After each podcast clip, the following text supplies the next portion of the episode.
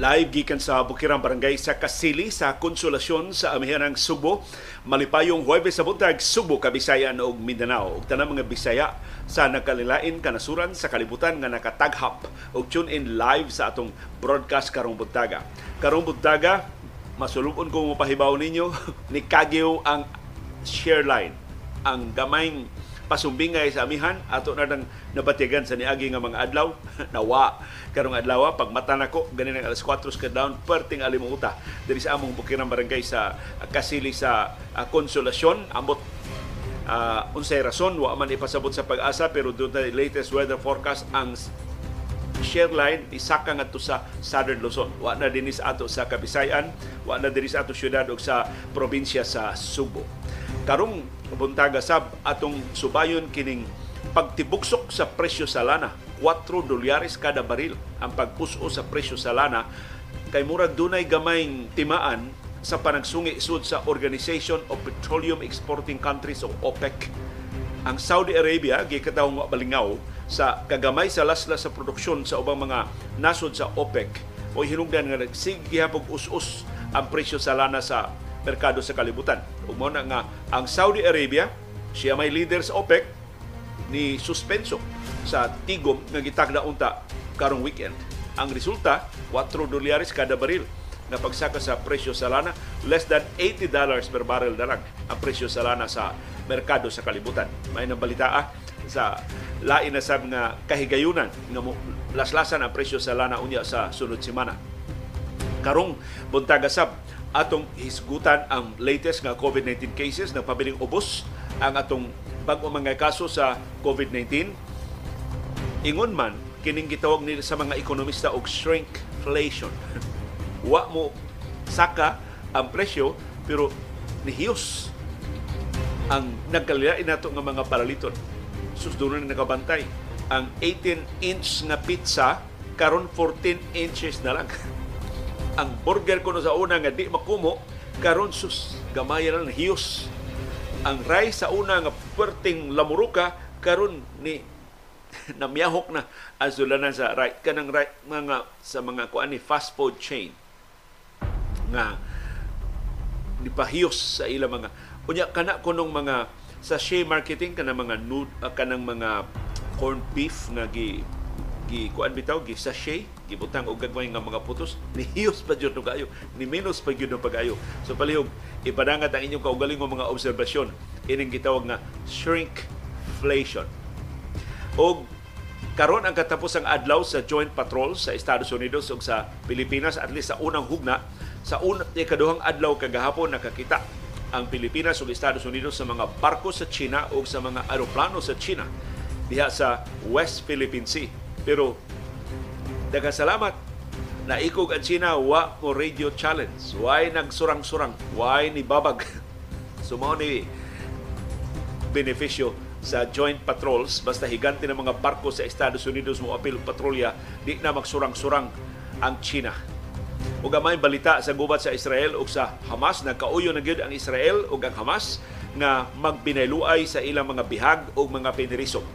50 ka mga bihag sa Hamas ang buhian bugti sa 150 ka mga piniriso sa Israel. Mga babae ni o mga bata ang i-captive swap ipatuman ni karong adlaw Huwebes kay hatagan pa maghigayon ang mga Israelis paghagit sa legalidad ini maong kauyunan atubangan sa Korte Suprema. So kung wala nagkakulian, padayo na ang captive swap sa Israel o sa Hamas. Pero ang UNICEF na deklara sa Gaza nga may labing peligro nga lugar para sa mga bata sa tibok kalibutan. O si Pope Francis ningon kini nahitabo sa Hamas dili na nigubat terorismo na ni. O sa atong viewers views, ang inyong mapuslanon ng mga opinion o mga reaksyon sa mga isyong natuki o wa matuki sa atong mga programa og ingon man sa atong kasayuran kinoy kuyan. Kini mga sakop sa gabinete labihang laagana. Asa man di sila muliwat. Muna itong kuy-kuyon karong buntaga.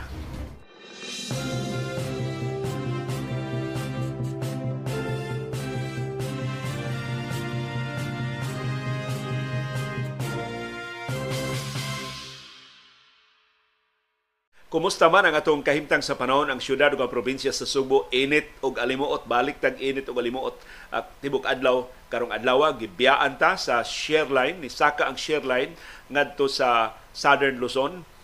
Og ang nahibili nato mao ang localized thunderstorms. Ang modominar nato dinhi mao ang init nga hangin gikan sa Pasifiko ang katong gamay kay pasubingay sa amihan sus ani aging mga adlaw bugnaw na ang atong kahaponon. Doon na hutuhot sa bugnaw nga hangin, murag padung na tatong amihan, ni layas man, ni biya man, ni saka man na anasa siya sa Southern Luzon. So kita sa syudad o sa probinsya sa Subo, sa Bohol, sa Negros Oriental o sa Siquijor, localized thunderstorms mo na hibilin nato dinhi. Mausap ni kahimtang sa panahon sa Leyte, Southern Leyte, Biliran, Samar, Northern Samar, Eastern Samar, localized thunderstorms mo ibunominar sa ilang kahimtang sa panahon. Sa Western Visayas, Bacolod, Iloilo o sa ubang kasilinganan ng mga isla, localized thunderstorms ang mahiaguman. Tibuok Mindanao, gikan sa Davao, padung Cagayan de Oro, padung Surigao, padung sa Buanga, localized thunderstorms mo dominar sa kahimtang sa panahon. Doon naghipot patak-patak nga pag-uwan, pagpanugdog o pagpangilat pero menos na kaayo may nalang sab kay nakaginhawa na tagikan sa share line. Kaya ang share line baya mo responsable atong grabing bundak sa uwan dito sa Northern Samar, sa Eastern Samar ug sa Samar nga naghanang mga barangay ang gipangbahaan. So nakaginhawa ta sa uwan pero balik sa ang kainit ug ang kalimuot tungod sa localized thunderstorms dinhi sa ato. Ang share line nakaapektar karon sa Bicol, so ibabaw ra jud jutay sa amihan ng Subo ang share line, nasab siya sa Palawan ug nasab siya sa Quezon. Ang amihan nagpabilin sa Metro Manila. Suska, nindo trumpuyan dito sa Metro Manila bisag tungod na balang sa amihan o sa ubang bahin sa Luzon. Maoy nahimutangan sa nagpadayon ang bugnaw nga hanging amihan. Pero sagdi lang, ni sa pigad na og jutay ang amihan dili sa ato, mobalik ra to. Dili tumawa. Hantod para Pebrero ang amihan so doon patay dugang kahigayunan nga mo us-us gida padung diri sa Visayas ug sa Mindanao ang bugnaw nga hangin sa amihan gikan sa Siberia ug sa China.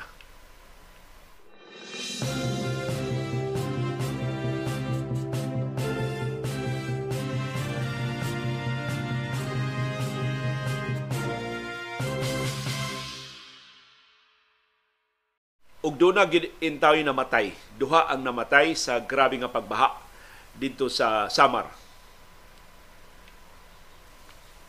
ang nakapatay nila mao ang pagdahili sa yuta. So dili ang baha, kundi ang pagdahili sa yuta. Mo nakapatay ining duha ka mga biktima. Tungod sa kahumok na sa yuta, saturated na ang nasuyop nga tubig sa yuta ni humok siya ni dahili. O mo'y rason sa duha ka patay. Wa pay detalye giluwatan ang Office of Civil Defense kay ilpang verify ang mga circumstances sa kamatayon sa mga biktima grabing pagbaha, grabing dahili sa yuta sa Eastern Visayas. Doon ay 11 ka mga insidente sa landslides nga gireport ang Office of Civil Defense sa tibok Eastern Visayas tungod sa kusog kaayo nga bundak sa uwan. Naglakip sa upat ka landslide sa Katarman sa Northern Samar. Mauni ang gibubuan og kapin sa buwan nga uwan sudlang sa 24 oras. Naglandslide sab sa Lope de Vega sa Northern Samar gihapon. Doon ay duha ka landslide sa Liluan o sa Buntok sa Southern Leyte. Doon ay duha ka landslide sa Katbalogan City o Tagapulan sa Samar.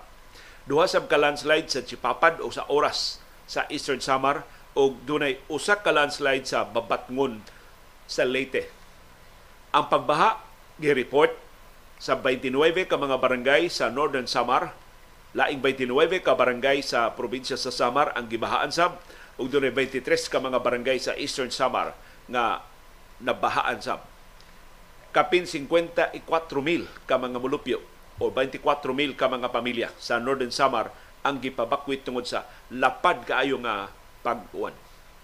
Sus, pati paitak sa atong silingan ng mga probinsya sa Eastern Visayas ug manghinaot nga dili taong kaayo dako ang kadaot dako kay kahasol kay nakabakwit magid sila sa ilang mga Pinoyanan pero hinaut makabalik sila sa labing dalin panahon sa ilang mga Pinoyanan sa ilang mga panginabuhi silang gagmay nga mga patigayon human sila nahasol ining lapad nga pagbaha nya doon na rabagyo pagdahili sa yuta nga dipatay og labing menos duha ka mga mulupyo diha sa Eastern Visayas tungod sa 11 kasunod-sunod nga mga landslides tungod sa grabe na paghumog sa yuta tungod sa way hunong nga pag-uwan nga niresulta sa bangis lapad nga pagbaha.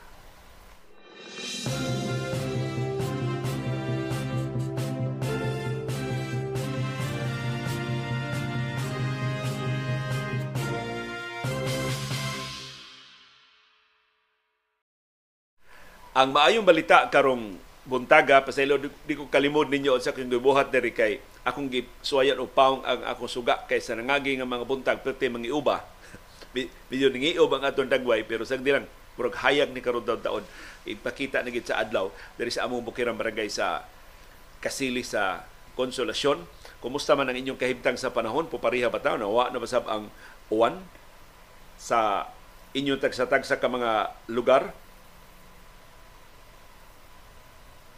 Si Leonora Hilig sa, sa UK ng mata diya isla sa Olango sa siyudad sa Lapu-Lapu. Si Sofia Villalobos sa isang ng mata na sa Talisay City. Si Jojo Alcalen na asab sa siyudad sa Lapu-Lapu. Si Nikita Villamor na Duterte Street sa Guadalupe, Cebu City. Gusto gusto nila ipatangtang ka ng Duterte Street pero dili na pahinungod ni kanhi presidente Rodrigo Duterte ang mga tarong ng Duterte dinhi sa Subo nga gipasidunggan anang Duterte Street si Cesar Lagarnia na sa Agos sa Lapu-Lapu City. Na taga Maasin City sa Leyte si Naning Bonita. Nya tuwa sa lungsod sa sugod sa minang Subo si Silvia Villegas. Nagtanaw sa nato si Melds Castro ug taga Talamban Cebu City si Felipe Minyosa, taga Guadalupe si Ricardo Solon. Nagtanaw sa nato karong buntaga si Merla Michael diya sa Tisa, si Danny Canales sa iyo nga nakamata, grabe sa katarman ang akong ancestral home sa Allen, hometown sa Allen, Northern Samar. Salamat sa Ginoo kay wa kay maggrabihi sa baha. Kanang Allen gusto sa kumuanha diha dani kay at bang gyud kuno kay nasa matnog sa Sursugon. Kay kanang Allen murag mao man ni himutangan sa pantalan nga dungguan ng mga bards uh, gikan og padung sa matnog sa Sursugon. So kanang mga kargamento, mga sakyanan gikas Luzon ana agi sa Allen sa Samar. Arin nata sa kinamaayuhang balita karong ang paghagsa sa presyo sa lana sa merkado sa kalibutan. 4% ang hagsa, udulan 4 dolyares kada baril ang hagsa sa presyo sa lana sa merkado sa kalibutan. Kini human na konfirmar nga dunay panagsungi sud sa Organization of Petroleum Exporting Countries. So, mga marites ni ang mga oil traders nakakita sila nga dunay gamay bigni tali sa mga sakop sa OPEC, tibugsok ang presyo sa lana. Kaya kung di magkasabot ang OPEC, ako yung magka, mag-iyahay ni sila o pasulbong sa ilang produksyon, mo tibugsok og samot ang presyo sa, sa lana sa merkado sa kalibutan. Ang resulta sa 4% nga pagtibugsok sa presyo sa lana, ang presyo sa lana karon sa merkado sa kalibutan, $74.56 na lang Sus. Gikan ni sa $79, nitibugsok nga to sa 74.56 sa usak ka baril. Ang rason ngano na kumbinser ang mga oil traders nga dunay panagsungi sud sa Organization of Petroleum Exporting Countries mao ang pag suspenso sa Saudi Arabia sa ilang meeting karong weekend. Tagsar mag Saudi Arabia gud nga mo postpone og meeting. Kanang ilang meeting schedule na nila months ahead so ang mga schedule sa mga oil ministers sa nagkalilaing kanasuran ilang hawanan para anang maong tagsar ba ni meeting ang Organization of Petroleum Exporting Countries. Pero karon dangang meeting pila na lang kaadlaw sa dili pa ang weekend. Gipahibaw sa Saudi Arabia suspendido. Dili why meeting? Karong weekend. Ug ang rason mao ang dissatisfaction sa Saudi Arabia sa production levels sa mga OPEC members. Para sa Saudi, dako kay ilang laslas, kapin usa ka milyon kada baril ang ilang gilaslas ilang inadlaw nga produksyon. Pero wa gyapon mo us-us ang presyo sa lana tungod sa ubang mga sakop sa OPEC nga ni pasaka hinuon sa ilang produksyon sa lana. Ang Saudi Arabia nilaslas ilang produksyon aron musaka ang presyo sa lana aron mabalanse niya ang iyang budget aron iyang ma-finance kanang iyang bag-ong negosyo sa solar power sa alternative sources of energy. So namintaha ni Saudi Arabia, siya mo ikinadak-an karong negosyante og lana, siya ikinadak-an nga producer sa lana sa tibuok kalibutan, pero nangandam na siya nga dili na mauso ang lana pila ka tuig gikan karon. So nag-invest siya binilyon ka dolyar anang iyang solar farms diha sa disyerto, anang iyang hydropower o uban pa nga mga tinubdan sa enerhiya. In anticipation nga mo barato na ang renewable energy o mauna ni ang main source of power sa musulod nga katuigan dili na ta sa lana kay lana hugaw magud kayo. Pollutant man ang lana. Mao man ay usas na kapa init sa atong planeta. So aron makuha na sa Saudi Arabia ang iyang desired nga budget nga balance sa budget kinahanglan siya mo ginansya og dako sa iyang produksyon sa lana. Na Sige mag-us-us ang presyo sa lana. Iyang gibasol ang iyang mga kauban sa OPEC nga wa mulaslas sa ilang produksyon. Hinunua ni pasaka hinon sa ilang produksyon. So mungtana mo nganong pasaka man sila sa ilang produksyon, di sila ganahan mo saka ang presyo sa lana. Ganahan sila mo saka ang presyo sa lana, pero mas ganahan sila mo dako ang ilang share sa merkado. So kining mga mga OPEC member countries, wa sila mo share sa view sa Saudi Arabia o sa Russia. Ubos kayo ang demanda, mo nang laslasan sa ang produksyon aron nga paday mo saka ang presyo sa lana bisan sa reduced demand. Ang ilang tanaw, okay ang demanda, dako ang demanda. Dako ang konsumo sa China, dako ang konsumo sa Estados Unidos. So kung laslasan sa Saudi o sa Russia ang ilang produksyon, mausbawan na itong ato. Aron mo, dako ang atong share sa market. Kaya karon ang kinadagang share sa market, Russia man o Saudi Arabia. So kung muminos ang produksyon sa Russia o sa Saudi, mupasaka siya ang produksyon ng Iraq, mupasaka siya ang produksyon ng ubang mga OPEC member countries, musaka ang ilang market share. So mas dako ang ilang halin, mas dako ang mas dako pa ang ilang kita sa lana. In other words, greed ang kahakog sa mga sakop sa Organization of Petroleum Exporting Countries mo gamot nga hinungdan ini karong gamay nilang panagsungi. Gamay pa ni, wa pa may open declaration of war, but the fact nga gisuspenso sa Saudi Arabia ang ilang meeting gitakda na unta karong weekend nagpasabot na wa na magkasinab tanay. Ug hinaot magpadayon ng ilang away aron nga musamot pagid pagbarato kung mao gikinahanglan aron mo barato ang atong presyo sa lana sa merkado sa kalibutan. Ari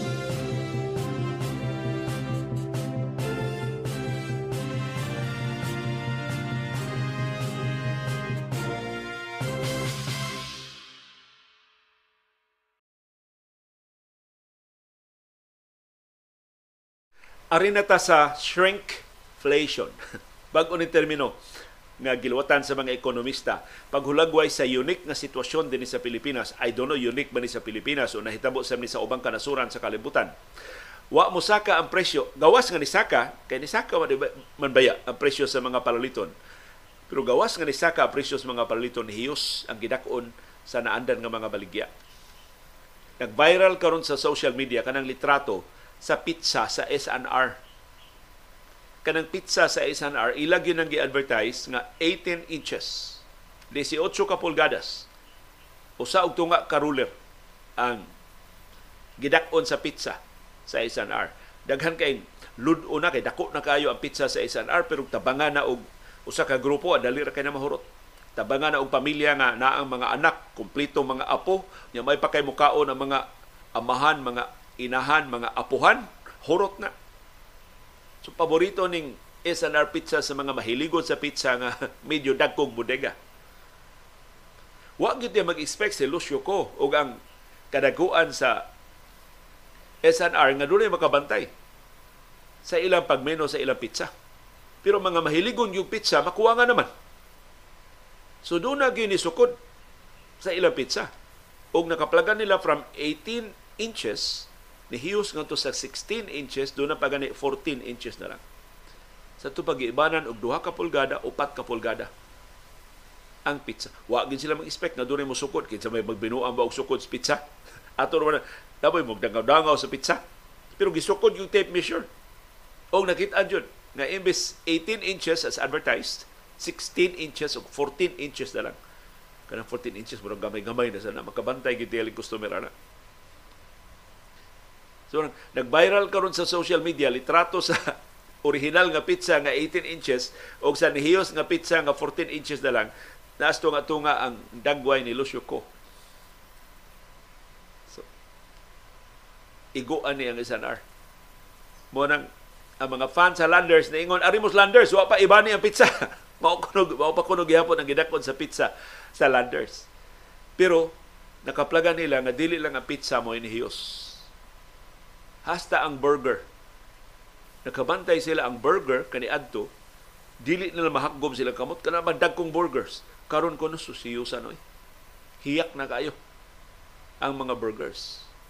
Ang rice. Sa una lamurok mag nakas istorya naman ko ani dinhi sa ganahan magkaiwa ng rice bito nga lamurok ayo niya kadawang.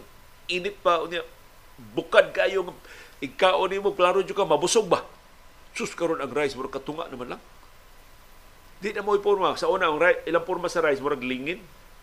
Mura ba og naublong og jutay. Karon ang rice nila kung ano, flat. Na flat na ang rice.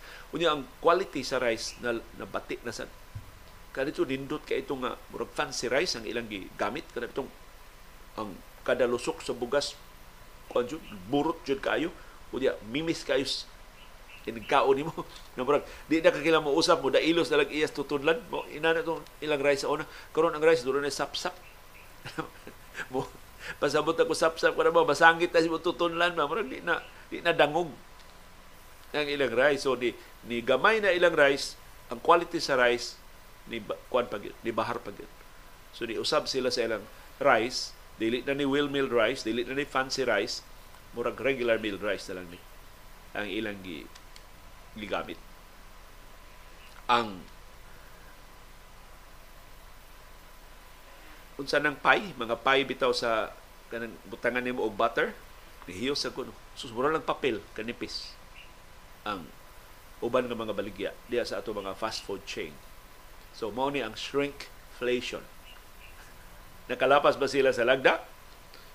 I think sa kaso sa SNR nakalapas sila sa lagda sa batok sa false advertising. Kay kung advertise nga nga 18 inches ang imong pizza, nya mao na main consideration sa pagpalit sa imong pizza, o niya 16 inches na lang di ay, 14 inches na lang di ay, imong giilad ang imong customer. So hinaut maaksyonan ni sa Department of Trade and Industry sa labing dali nga panahon kini pasangil nga ang SNR ni pahiyos sa iyang pizza o sa uban niya nga mga baligya. Or I'm sure ang ubang mga manufacturers mao sa gibuhat aron sila makasurvive Kay kung magsigod sila pamahal sila presyo, likaya na sila sa mga customer. Mangita mga customer o mas barato nga alternatibo.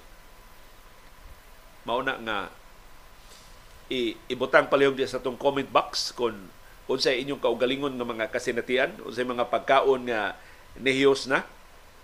Matod ni Nick, klaro kay ni gamay ang pizza bisag dili para sukdon. Pero kanto Nick pang ebidensya lang gito. Aron gito pag illustrate sa gihimo sa SNR nga pagpahiyo sa ilang pizza. Si Merla Michael wa na kunoy uwan sukad gahapon hangtod karon dito sa Tisa. Mausab diri sa abo na uga na sab ang among palibot. Uh, wa na pag-uwan-uwan nga atong nahiaguman. Pero ang nag-uwan-uwan kini mga reklamo sa kagamay na lang. Sus ang mga pan wa din nato mahisguti ang mga pan ni hiyosab. Kani adto na ami kan ununon ba nga binangkal gikan sa usa sa mga shopping malls dinhi sus dako ang binangkala. Nagsugod to mga 7 ni sakag 8 na himong 9 karon murag 11 12 na ba? Uh, ang buok. Maog gyapon ang presyo pero wa na. Murag nihiyos wa makatunga pero ni, ni gamay na ang so murag nag nagbag-o sa ilang mga I don't know sa ilang sukdanan ani na ba sila sukdanan gi ilang gilaslasan ang ilang sukdanan aron in town makasurvive sila sa ilang negosyo sa mga negosyante. Kung kitang mga konsumidor, mahugman ko ng ilad kay wa usba ang presyo ang gi minusan mo ang gidakon.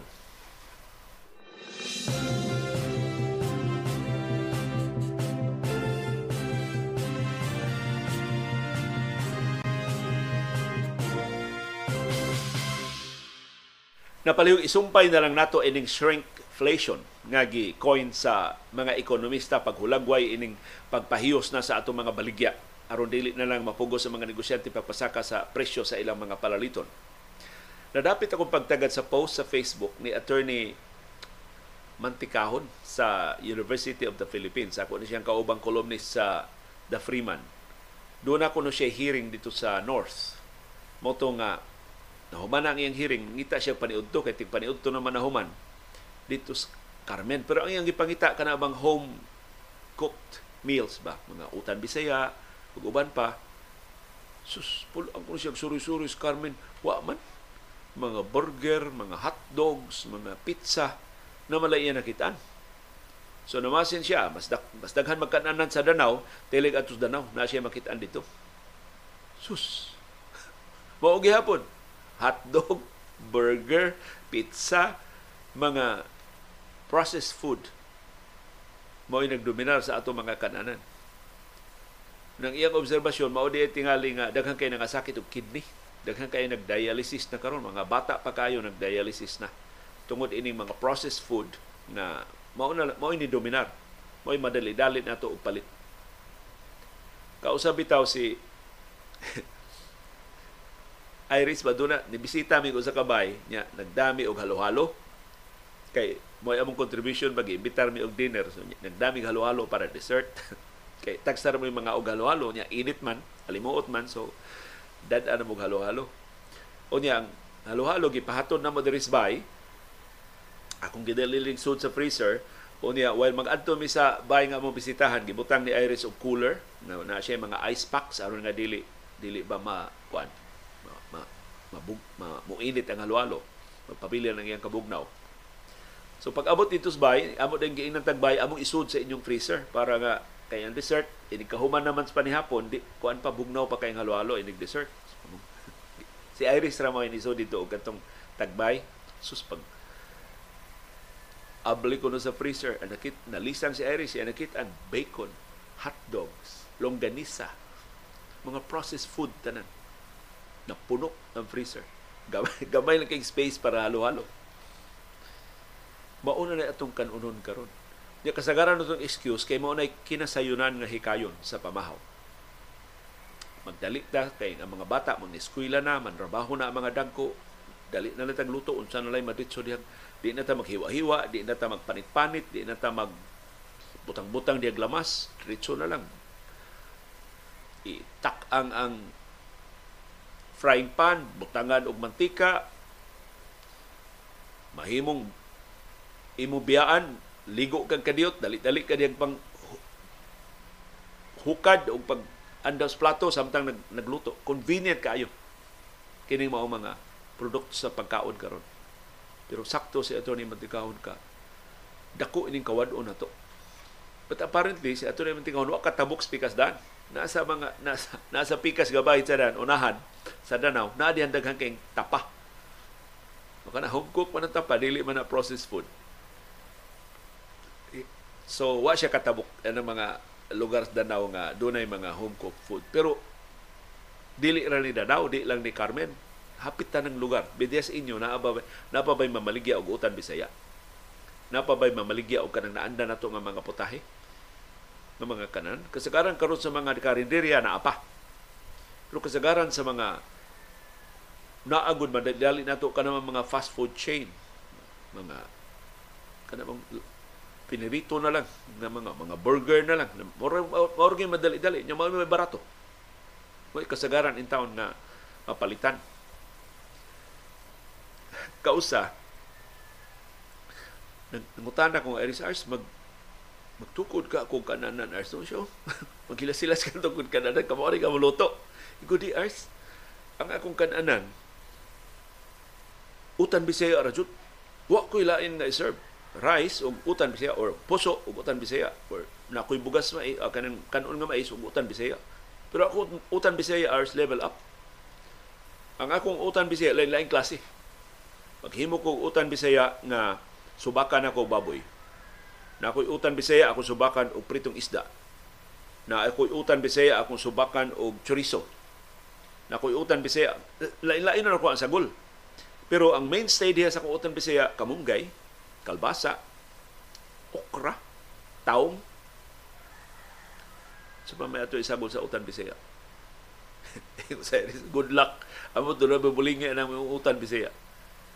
Kaya ang utan Bisaya, hilabihang lisura hikayon sus ka, nakatabang mo ko sa kung mama gagmay pa mi bata pag hikay utan Bisaya.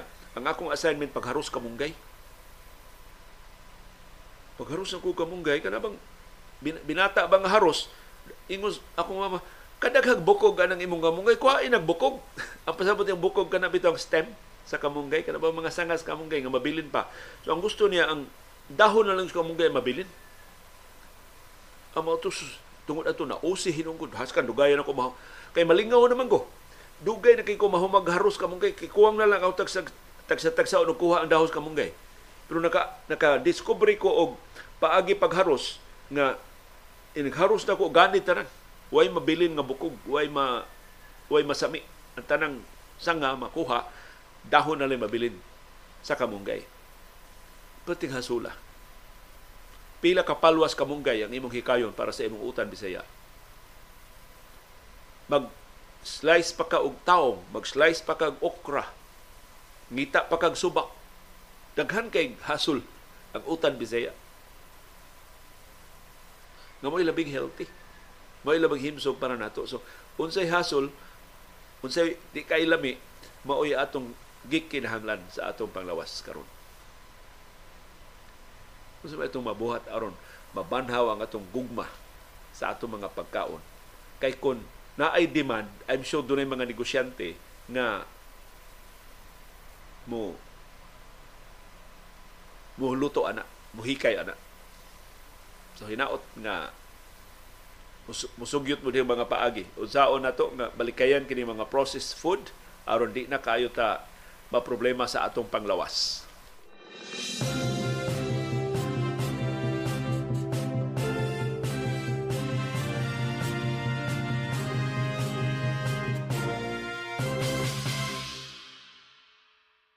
Og daghang salamat sa atong mga viewers si Maria Teresa Agbo ni ingon diri sa Minglanlilia daghan gihapong nanindag utan Bisaya, munggos, fried nga taong og tinuwa.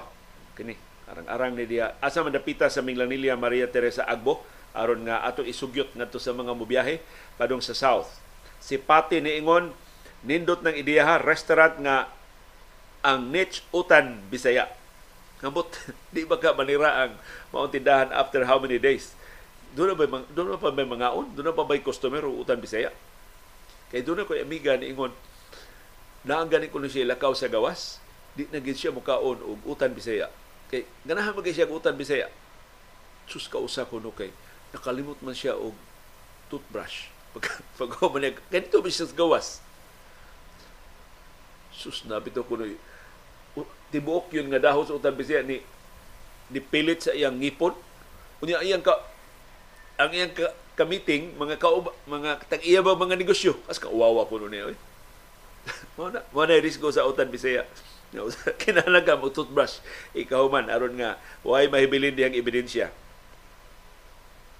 Si Chiki Cartagena, ako ng estudyante sa St. Teresa's College, taod-taod na mi why process food there is buy. Ang challenge kay kanang weekdays nga naa sa opisina kay mahal kayo ang mga salad sa AS Fortuna nagsalad sila imbis nag-process food sa pinuyanan nila ni Chiki uh, Cartagena. Lami ang utan Bisaya, labi na kung tunuan sigon ni Dory Rojo. Mas, mas hasol pa gina Dory. O diya ka nang no na gani tuno, magliso, kinanang magandam, magbantay na mo na sa preservation ha. Kay coconut milk, uh, dali kayo nga madaot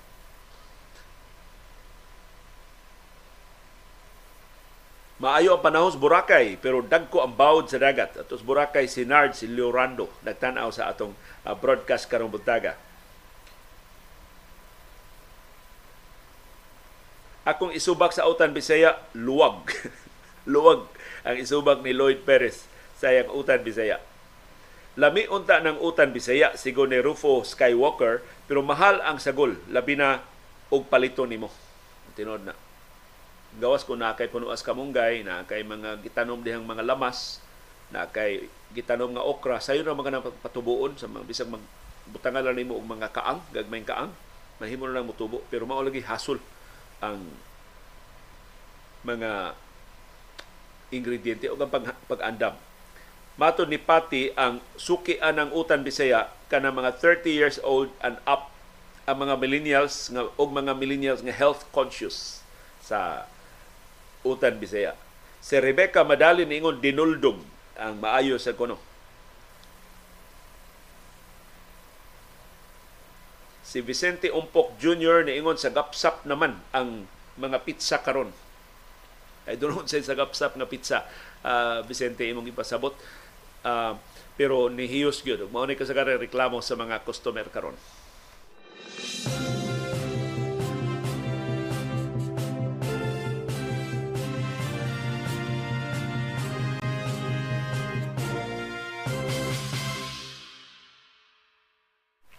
Laing may balita karong buntaga ang Department of Health ni pahibaw ng pabiling ubos ang atong bag-o mga kaso sa COVID-19 sa tibok Pilipinas. Doon na tayo 175 kabag o mga kaso sa COVID-19 gahapong adlaw.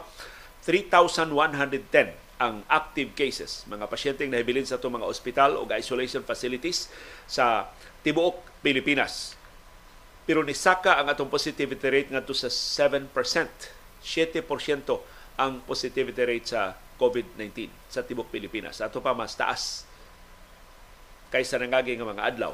Sa ato pa nagkalapad o nagkapaspas ang tinagnanay sa COVID-19. Hinaot nga mabadlong na dili mubalik pagsulbong ang mga kaso. Ang National Capital Region mao gihapoy top notcher sa bag-o mga kaso sa COVID-19 gahapon doon sila 44 ka bag-o mga kaso sa COVID-19. Dinis ato sa Subo ug Central Visayas nagpabiling single digit ang atong bag-o mga kaso sa COVID-19 dunay lima ka bag-o mga kaso sa COVID-19 sa tibuok rehiyon.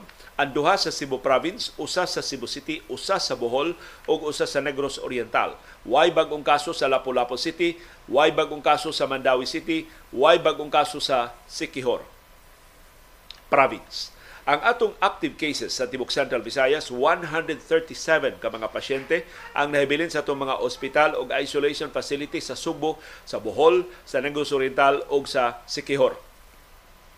Ang labing daghang active cases mao ang Cebu Province 35, naapsa na niya ang Cebu City nga dunay 34 ka active cases, ikatulo ang Bohol dunay 31 ka active cases. Ang Negros Oriental mo ikaupat dunay 12 ka active cases, ikalima ang Lapu-Lapu City dunay 11 ka active cases, ang Mandawi City dunay ikaunom dunay siyam.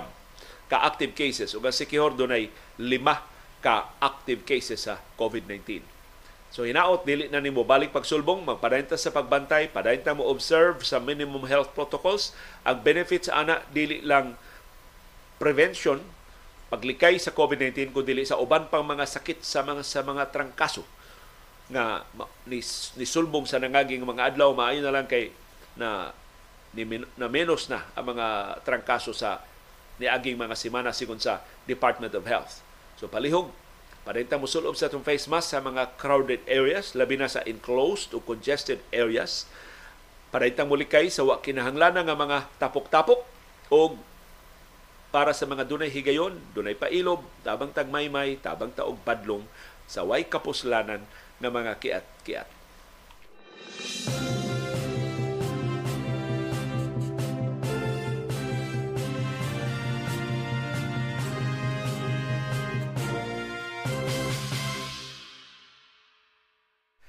Ni laing maayong balita ning higayon gikan sa Philippine Health Insurance Corporation PhilHealth. Kasagaran mo, mo report ang mga iskandalo, mga binuang sa PhilHealth. For a change, maayo ning ilang balita nga gipahibaw. Matod sa PhilHealth, ilang umintuhan ang rate sa ilang mga benefit packages sa bagong tuig 2024. Hangtod 30% ang pagsaka sa mga benepisyo sa PhilHealth sa ato pa ang amount, ang kantidad sa coverage sa mga serbisyo sa mga packages sa PhilHealth mo saka by as much as 30%. Matod sa PhilHealth, maka-expect ang mga sakop sa PhilHealth nga mosaka of up to an increase of up to 30% in all of its coverage in all rates starting next year. So ma outpatient man cases or ma hospital confinement man simbako up to 30% ang saka sa bayaran sa PhilHealth sa mga benefit packages, sa nakalilain nga mga packages nagpasabot ni og menos nga out of pocket expenses para sa mga Pilipino. Hinaot maminusa ang atong gasto sa mga tambal ug sa pagkatiman sa itong panglawas kung ni sa PhilHealth nga umintuhan ang ilang mga packages.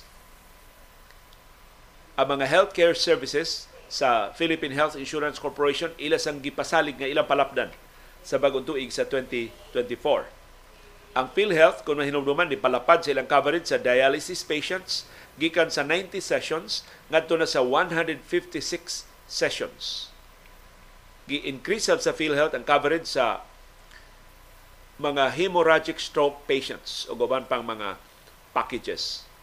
Kaming Iris ng lakaw mi gahapon kay doon na siya gipalit. Among nahinabi usa ka taga Mindanao nga taga Cagayan de Oro. Unya ang iyang bana nakatrabaho sa Atlas sa sulbong pa kayong operasyon sa Atlas. So namalhin ang tibok lang pamilya, gagmay pa kay ilang mga bata, namalhin sila din Subo. Dako kayo purchasing mas atlas ang iyang banas, dako kay suldo, dako kay mga benepisyo, nasira man ang atlas. Sa moto nga, nangita sila ulaing panginabuhi. Sus, ang iyang bana nasakit man sa kidney. Sa iyan ang katiguangon, nagdialysis na siya three times a week So ingon niya, tanan in taon nilang kita padung dialysis, padung gasto sa pasyente. Nang mapuslanon kayo ng benefit sa Philippine Health Insurance Corporation o PhilHealth para sa mga membro na nasakit in town sa kidney. Iyang bana namatay 4 years ago tungod sa komplikasyon sa kidney. Kung balik ta ato atong gisgot sa pagkaon, kining kidney maoy labing mag-antos kung pataka tag kaon. Taka tag inom og tambal, taka ta dihag inom taka ta bisag unsa to isud sa atong ginhawaan ang kidney. Mao may saan sa atong lawas, mao intay mapildi o ikapildi sa kidney, pildi tanan. Mahal kay kidney transplant. Ya komplikado kayo ang kidney transplant. Taas kayong rejection rate sa kidney transplant. Plus minus kayong kidney para transplant. So, para sa mga ginikanan, pili na teta convenience ang mga processed food o ang long-term health sa tanang sakop sa pamilya.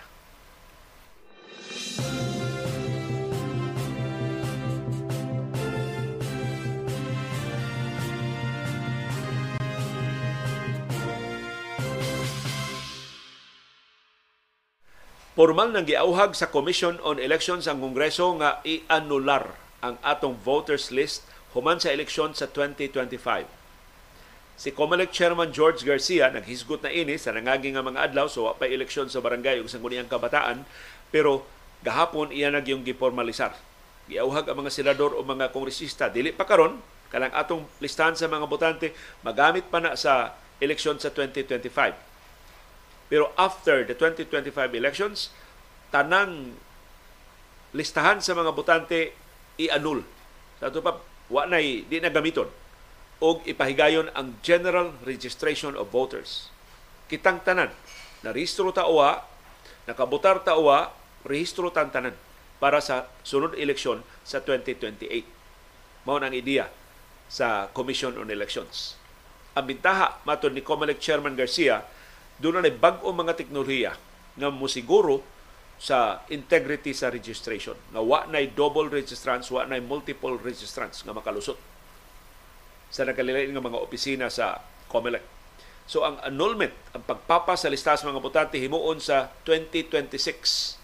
O niya, human i-anular ang, human ibasura ang tanang listahan sa mga botante, gamiton ang bagong teknolohiya pag-improve sa voter identification So musugyot ang COMELEC og usa ka buwan nga general registration of voters aron sa pagtino kung sakto ba ni ang gidaghanon karon sa mga Pilipinon nga narehistro sa mga eleksyon. Matod sa COMELEC, interesado silang mahibaw, tinuod ba nga 68 million voters karon sa Pilipinas? Mas menos o mas taas ang aktual nga gidaghanon sa mga botante So balik sa zero, limpyo gud ang lista sa mga botante para sa 2028. Although ang risgo ini, di man guni magkanimao ang rehistrasyon sa COMELEC, press release sa Manila nag-ayo, kakuyaw kung daghan ma-disenfranchise. Kaya di magkadimao ang rehistrasyon sa Commission on Elections. Kaya kining kumalik, may lang kayo mo press release nga hapsay ang rehistrasyon, igabot dito, siyam-siyaman kag paabot sa imong turno, ma-absent ka sa imong trabaho, hasol kaayo, ma salut-salutan pa niyang linya, magkaguliyang nasab ang rehistrasyon sa mga botante. Kung simbako mahitabo na, daghan kayong ma-disenfranchise. Di man kaagwanta o paabot. Ang ag ilang panginabuhi ug may mga negosyo. Ug pungat sila tibok adlaw kanu sa sila ma rehistro sa Commission on Elections. Sa pagkakaron, ang gigamit sa COMELEC kining Automated Fingerprint Identification System o AFIS. Kining AFIS mao ni mo cross-match sa biometrics data registration sa mga botante isip kabahin sa paningkamot pagtangtang na sa double o multiple registrants. So ang APIS online na siya inig butan mo sa mga mark mo timbre din dito o narehistro na kas pagadian, narehistro naman day ka sa Buanga, narehistro man ka sa Bicol, ngano parehistro man balik diri sa Nicolas. So mao nay beauty ko no ining APIS. Wa pa ni siya sa pagsugod ining listahan sa mga botante pila na ka kapinas dekada ang nilabay. Sa wa pang eleksyon sa barangay ug sangguniang kabataan adtong Oktubre 30, ang COMELEC niingon nga kining office nakabantay na og kapin 491,000 ka double og multiple registrations. So ilang filean og kaso kining maong mga nagparehistrong kadaghan pero ilang tangtangon angan pero ilang binlan og usa. Kay sigon sa COMELEC mo na mandato sa 1987 Constitution ug ang nga ipatigbabaw nga balaanon ang katungod sa pagpili. Balaanon ang katungod ang right to vote. Nya ato lang anugnan, ato lang usikan, ato lang ibaligya. Ato lang sa eleksyon. Wa wa kita ka-realize ba sa kaimportante sa atong boto sa eleksyon. Nga dili ni mahimong butangan og price tag kay mao ni ugma sa nasod mao ni ugma sa to mga bata mao ni utino sa mao ni mutimon sa direksyon ining nasura tagak batas pangpang adto batas padung sa agianan sa kalabuan.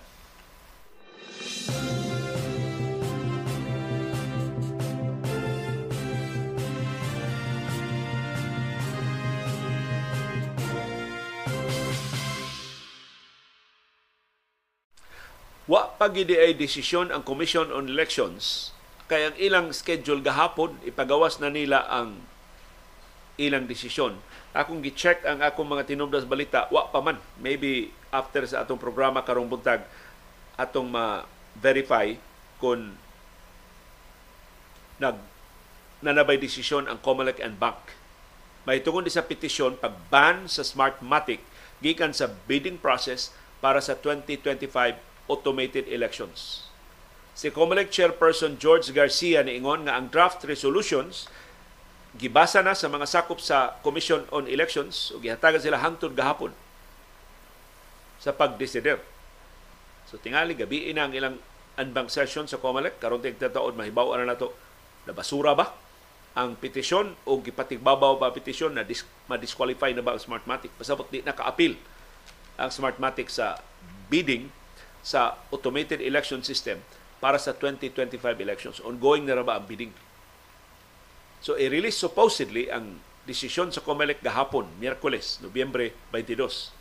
Ang petisyon pag-disqualify sa Smartmatic gipasaka nilang kanhi Department of Information and Communications Technology Secretary Eliseo Mijares Rio Jr., Augusto Cadilina Lagman, kanhi Commissioner sa COMELEC, Franklin Failuga Isaac o Leonardo Olivero Oduno. Gipasaka ning maong petisyon adto pang Hunyo 15 hangtod karon Nobyembre 23 na lang mapiklarong na desidihan na ba sa Commission on Elections. Importante ni kay ongoing na ang bidding para sa mga providers sa 2025 elections.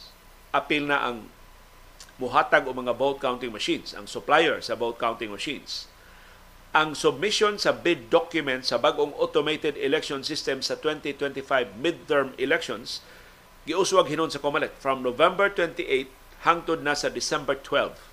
So doon na pa'y igong panahon kung ma disqualify gyud ang Smartmatic hinaot makaapil ang dugang mga players.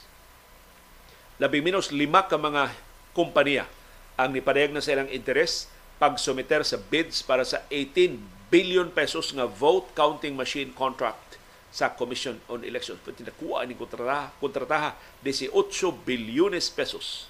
Yan nahibaw as Comelec kining lima ka mga kompanya nga interesado kay nangayo naman ng mga bidding documents. Kay kining bidding, negosyo sa ni. Una ka makaapil sa bidding, palit kag bidding documents. Mahal kay ng mga bidding documents. Ngayon mo paliton. Para madili lang sa ka magdua-dua. Pataka lang sa kag bid nga wala kay ikabuga. So usa na sa mga paagi pagsiguro sa quality sa bids. So ang biggest player why laing provider sa atong automated election system since 2010 ang Smartmatic na miligro nga ma-disqualify. Kung makumbinser nilang General Rio o kaubanan ang Commission on Elections nga ang Smartmatic dili kasaligan. Maoy responsable atong bolilyaso sa transmission sa resulta sa eleksyong presidensyal sa niaging tuig sa Mayo 9, 2022.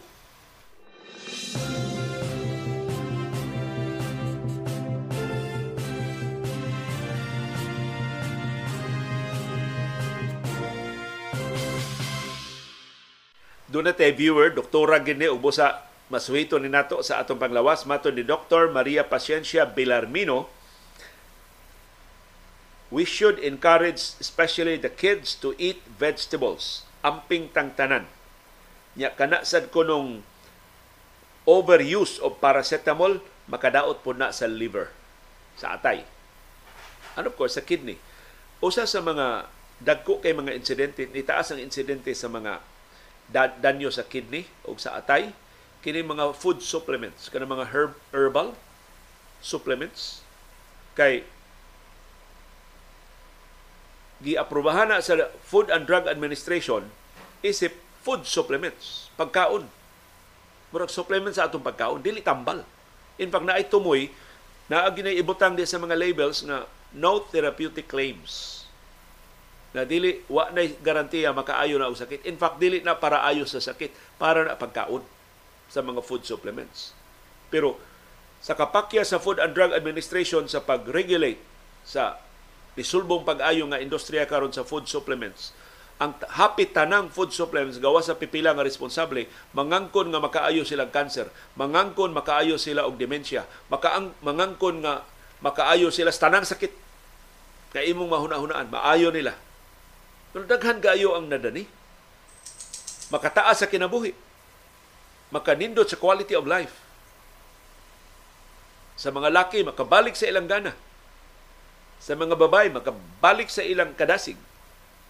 Bisag unsa na ilang isulti pagkahir og mga customer.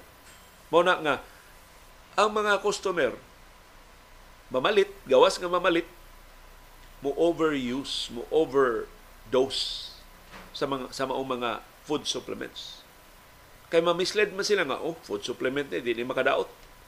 So, imbis ang dosage, usara ilang duhaon, makagwapa bitaw ko ni, maka, maka sagang ko ni cancer, daghano na to para mas dako atong proteksyon. Ay sus, naman dito yung mga kabahin ini nga makadaot sa cancer, makadaot sa kidney, makadaot sa atay. Muna silang Dr. Iris sa una, yung mga kaubang mga doktora, daghan kay mga pasyente. Si Dr. Celine Aquino, nagreklamo, daghan kay siya mga pasyente. Na, ano man eh? Nadaot na ni mong kidney, unsa may mong gitumar? Food supplement. Akong gidaghan dok kay ingon man nila dok makaayo cancer kas ka lisura pag edukar sa atong katawhan na kining food supplements dili ni tambal. But apparently ang FDA di gyud seryoso sa pag-regulate ini. Kaya mga tag-iya de ini mao mga negosyo, mga dagko sa mga politiko. O mga dagkong negosyante nga dunay koneksyon sa politika. Kuning unsa ka malabuon ang mga food supplements dinis ato sa Subo sa bamahin sa Pilipinas doon na sila gipanag-iya nga radio stations o TV stations In fact, usa ka food supplement ako nahibawan, doon na siya network. Tuuhi ko kay ila kong gikuha. Kuhaon ta ko nila. Pero wa ko mo to, wa ko mo o yun, kapag iyo pala nako, di ko mo endorse, di ko mo endorse inyong food supplement. Di na mahimo liyo kay mao may itong employer. So doon na sila yung mga radio o TV stations. Kini mao mga food supplements. Pero tindakuan nila halin. Kining ilang mga kini mao mga food supplements. Masuluboon lang murag pangilan ang ila. Kay mo tan-awon ang ilang mga advertisements sayop gyud, makaayos mga sakit. So kakuwangan ni sa Food and Drug Administration pag-regulate sa mga food supplements. Igo lang sila moingon na white therapeutic claims. Na bitaw butangan gyud no, no therapeutic claims pero anda kong bahin sa advertisement makaayo sa cancer, makaayo sa ulcer, makaayo sa bisan unsang sakit, makaayo sa sakit sa baga, makaayo sa sakit sa kasing-kasing, makaayo sa sakit sa gugma. Tanang problema sa kinabuhi maayo ining tambala. Kunya sa tumoy, no therapeutic claims. Hastang pa ita ang kapisanan ng mga broadcaster ng Pilipinas. Nabi ay lagda ang broadcast code na kinahanglan ang advertisements truthful. Kinahanglan ang tanang masibya sa radio station o TV station matinud-anon ang tinuod, dili asayo. Sugi, sita ang KBP. Nganong wa man na ninyo badlunga? Kining KBP ang tag, ang mga opisyal ng KBP mga tag-iya raman sa radio ug TV stations. Ang ilang opisyal nga linya mao nga freedom of expression. Dili man ang tag-iya kuno sa food supplements mo nangangkon na makaayo. Ang mga pasyente man nga naayo. Yan, magbuot ka sa pasyente, mo siya, naayo ko sa kong kanser. Naayo ko sa akong sakit. So, mao ko na rason nga nga wa ni mabadlong ang mga sayop ng mga advertisements. Ano po sa ibawta sa tinuon nga rason? Ang kadakuan sa KBP, dili makadili, ining dili makaban, ining mga sayop nga advertisements, exaggerated nga advertisements sa mga food supplements, kay mao na ilang main source of income karon. Ang nahibilin nga mga advertisers sa mga radio ug TV stations, mga food supplements, tan-awa ra na ang mga advertisements nga imong madunggan kasagaran mga food supplements sila'y nagbuhi sa mga radio o TV stations. So kung mangisog ang KBP, pagbadlong, ining sayop ng mga advertisements, mura lang ilang gipatay ang ilang kaugalingon. O ilang gilisod-lisod ang ilang panalapi. O kasagaran doon sa mga radio TV stations na apiki, nagtakilin. Kaya mga advertisers nakarealize na mas daghan ang customer nga makakita sa ilang produkto, sa ilang mga serbisyo kung adto sila mo advertise sa YouTube o sa ubang mga social media platforms.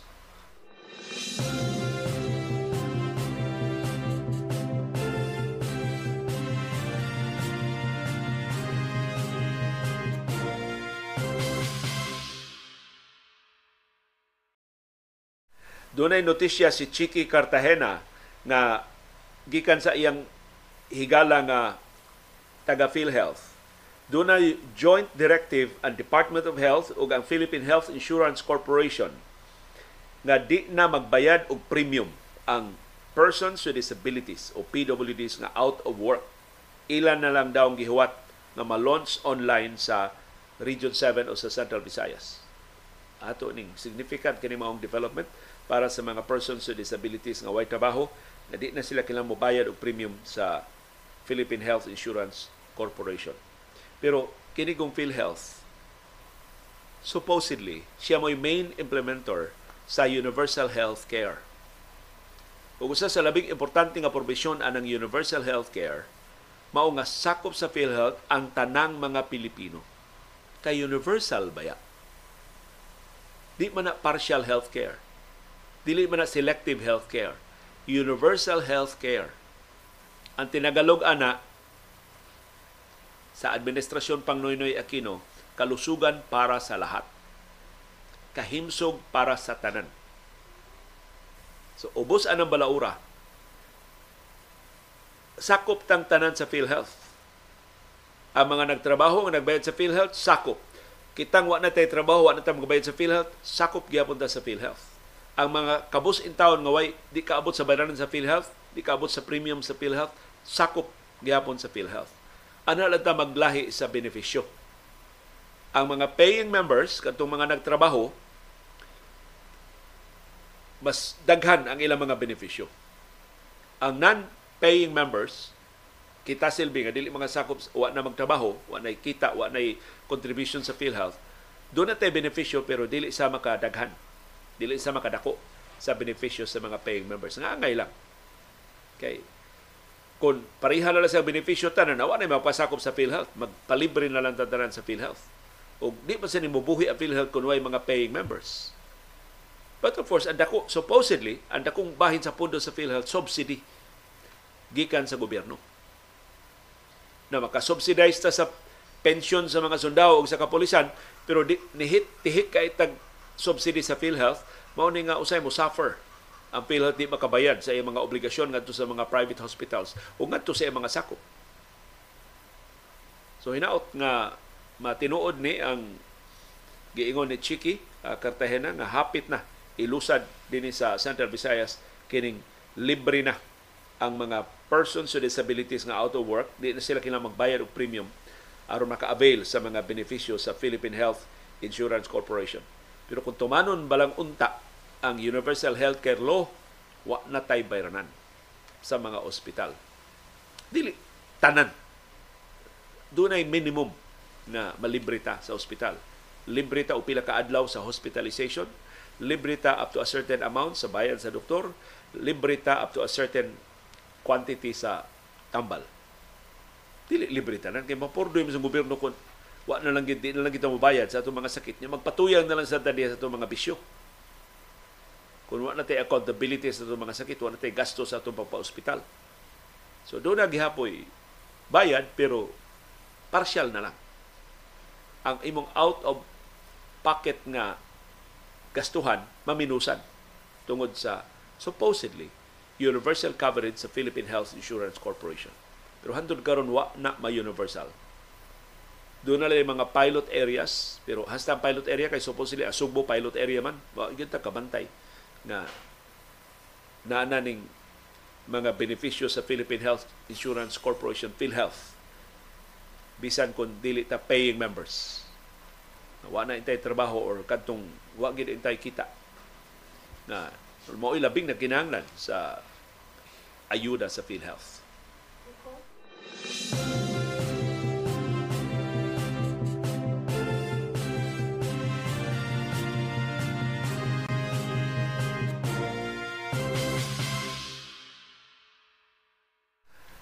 Karong adlaw ang ikatuto katapusang adlaw sa unang hugna sa joint patrols sa mga barko o mga eroplano sa Pilipinas ug Estados Unidos diha sa West Philippine Sea.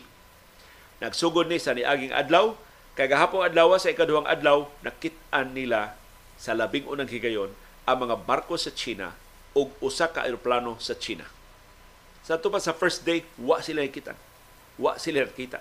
Maybe tungod kay o pagpagdanga nila padong sa West Philippine Sea. Sa second day, nakita na nila pipila ka mga barko sa China diha sa West Philippine Sea, ni Sud sa West Philippine Sea. So na-document nila nga nang lapas ni intrude sa atong nasudnong teritoryo ang China. Nakitaan sab nila ang usa ka Chinese frigate nga nagsunod-sunod sa barko sa Estados Unidos. Pero perting layo ah, five miles away ang distansya. Di na para sa una nga mura kang dutdutan. Kuwang na kajutay banggaan. Karon ang China perti ng layo ah. Five miles na ang ilang distansya gikan sa mga barko sa Estados Unidos. Ang patrolya sa Pilipinas ug sa Estados Unidos nilibot sa kinatibuk-an sa exclusive economic zone sa Pilipinas. Mahingpit ang patrolya karong adlaw.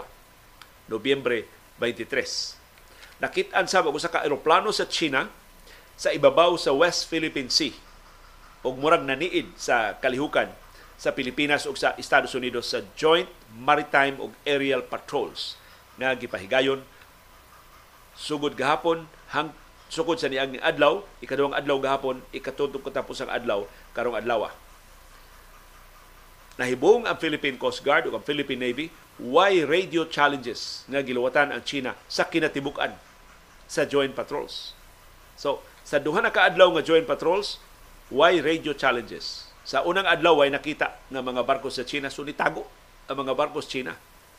Sa second day doon na nakitaan why radio challenges. In fact, wa mo paduol ang mga barko sa China. Wa sa mga aggressive actions nga gihimo. Wa mo pagawa sa ilang water cannons, wa mo pasundayag sa ilang military grade nga laser atol sa joint patrols kagahapong adlaw sa ikaduhang adlaw. Sa pikas nga bahin, ang US Navy P-8 Poseidon aircraft nilusad og upat ka adlaw nga koreksyon, upat ka oras nga aerial surveillance atol sa joint patrol operations. So kabahin sa joint patrol, kining Poseidon mao ni surveillance kinangilngigan, kinakusgan na surveillance aircraft sa Estados Unidos upat ka oras na nagsigig sudlay sa tibuok West Philippine Sea. Kining maong aeroplano equipped with the high-tech cameras o sensors nga makascan sa long range sa kinatibukan sa West Philippine Sea ug makadetect og mga submarines underwater. Kay doon na pagduda ang China. Posibleng doon na submarino gibutang. Kung doon ay pagduda ang Pilipinas ug Estados Unidos na doon na submarino ang China nga gibutang diha ubos sa West Philippine Sea ang Joint Patrol sa Pilipinas ug sa Estados Unidos nagsugod sa Batanes adtong Martes, gipadayon gahapon Miyerkules, tapuson karong adlaw Huwebes. So ato na pamatudan na ang Joint Patrols maka puyo de China. Maka disiplina di ay nila. Ang ilang kaagresibo, ang ilang kabastos, ang ilang kabuli, muaop di ay kundi mas dagko pagbraso kay nila.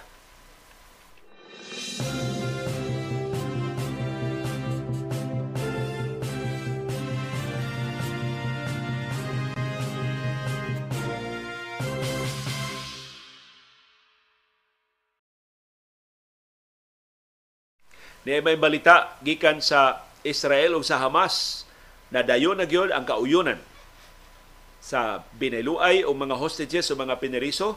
Upat ka adlaw nga ceasefire. Way gubat diya sa Gaza sa sud sa upat ka adlaw? Og pasudlon ang mga hinabang. Apil na ang fuel supply ngadto sa Gaza. Sud anang upat ka adlaw nga ceasefire.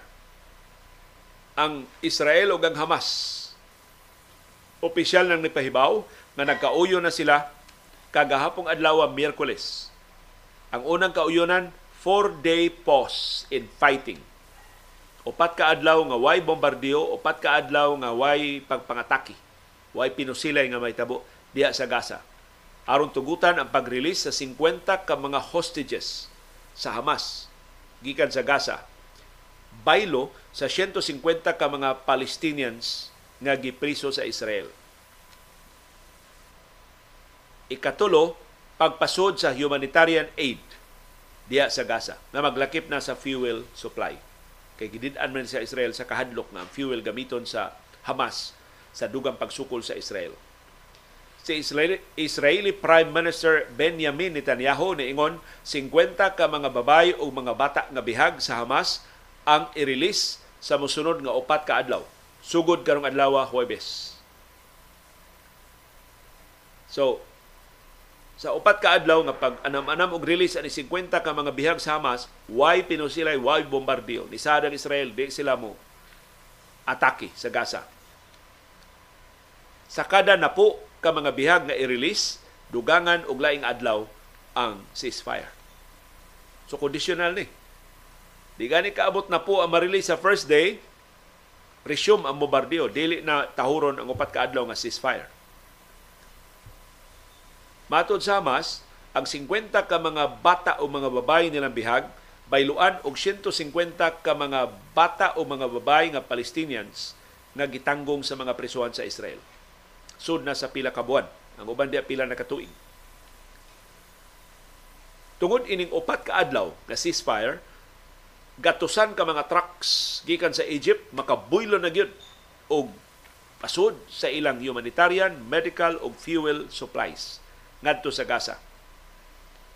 Ipasalig ang Israel, di nila atakihon ug di nila dakpon di sila wa sila wa sila higay ipahigaw dinakpanay sa tanang sa Gaza atul sa upat ka adlaw nga ceasefire. Na dili tawag og ceasefire, gitawag lang nila og truce o pause. Truce period. Atul sa upat ka adlaw nga truce, ang air traffic hingpit nga hunungon diha sa southern Gaza. Ug hunungon siya unom ka oras sa northern Gaza from 10 a.m. to 4 p.m. So ang unang hugna sa mga hostages sa Hamas gitakdang buhian karong adlaw Huwebes. Unya anam-anom sad og palingkawas ang mga babay ug mga bata nga piniriso sa Israel. Hangtod mahingpit ang captive swap 50 Hamas hostages baylo sa 150 ka Israeli prisoners. Ug hinaot mahingpit sa mosunod nga upat ka adlaw o hinaot atol sa upat ka adlaw makabuylo na ginadiyag daog pagkaon tambal tubig fuel ug ubang patakan intaw mga panginhanglan sa nagkalisod-lisod na apiki karon nga mga sibilyan nga mga mulupyo sa Gaza Strip.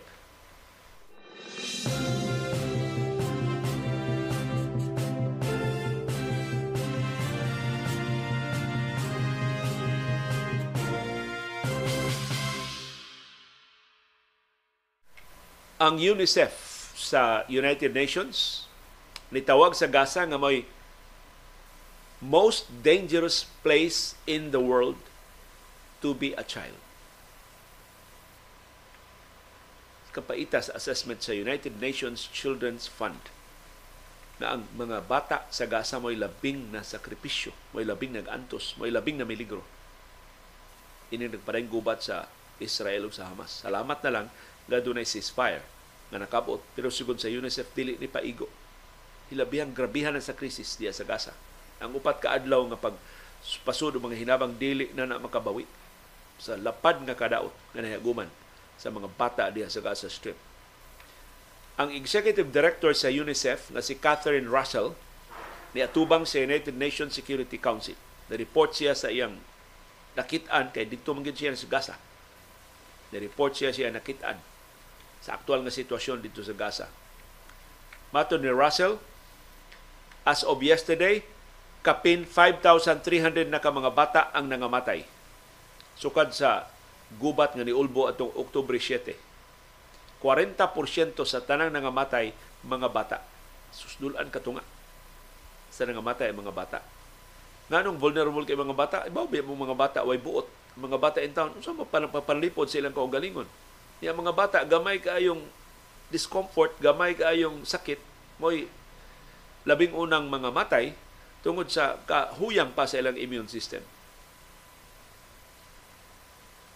Matod sa UNICEF, dunay dugang 1,200 ka mga bata nga nalubong pa sa rubble. Giduda, wa pa gani maugkat ang mga pateng lawas, na pa sila sa nahagsa nga mga buildings. Kaya lisod naman kayo sila makuha. Matod sa UNICEF, usa ka milyon ka mga bata. Nga mo ang tanang mga bata sud sa Gaza Strip karon food insecure. Naglisod na sa ilang pagkaon. Nagatubang karon ang mga bata ug ang mga mulupyo sa Gaza sa catastrophic nutrition crisis. Wa sila mga matay bisag wa na sila pagkaon pero ang malnutrition ang kapait karon sa kahimtang sila panglawas, ang hulga sa sakit tungod sa ilang kaluya, makamugna og higanting krisis sigon sa UNICEF.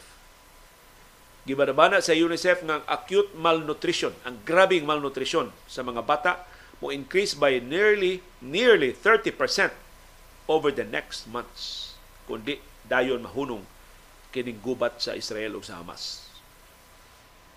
Ang laing kabalakaan sigon sa United Nations diya sa Gaza mao ang nagsabak nga kababaynan. Nagmabdos na ni sila sa wapay gubat o talianak na sila. Ang numero nakuha sa United Nations dunay 5,500 ka mga nagsabak nga mga babae ang gitak ng mga anak na sa musunod na sa sunod buwan sa Disyembre. So ang panahon unta sa pagkahimugso, pagsugod sa bagong kinabuhi nga mauntay lunsay nga kalipay sa pamilya karon nahawngan sa hulga sa kamatayon, sa hulga sa sakit, sa hulga sa kagutom, sa hulga sa mga sakit, sa mga katalagman diha sa Gaza.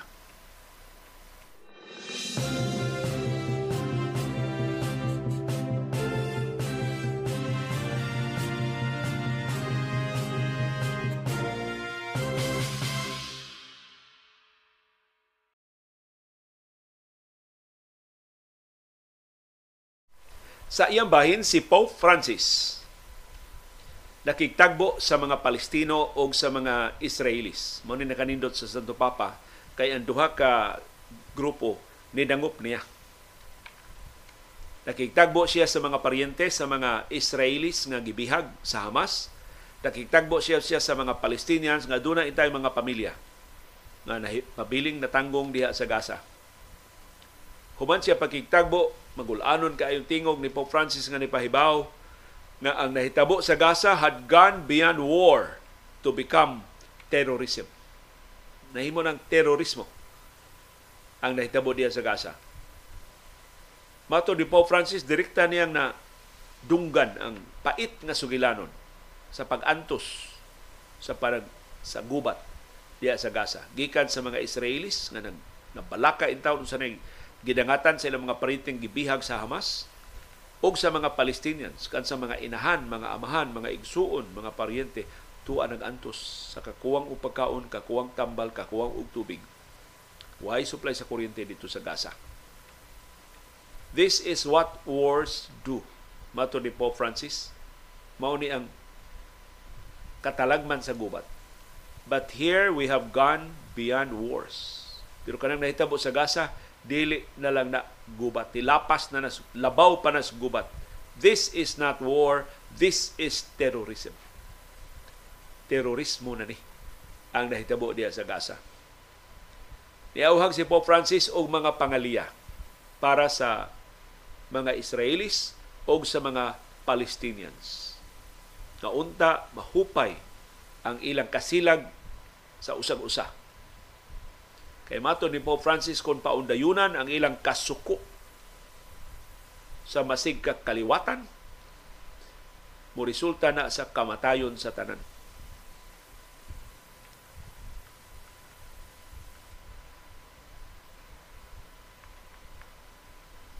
Mato ni Pope Francis ang pagpabugnaw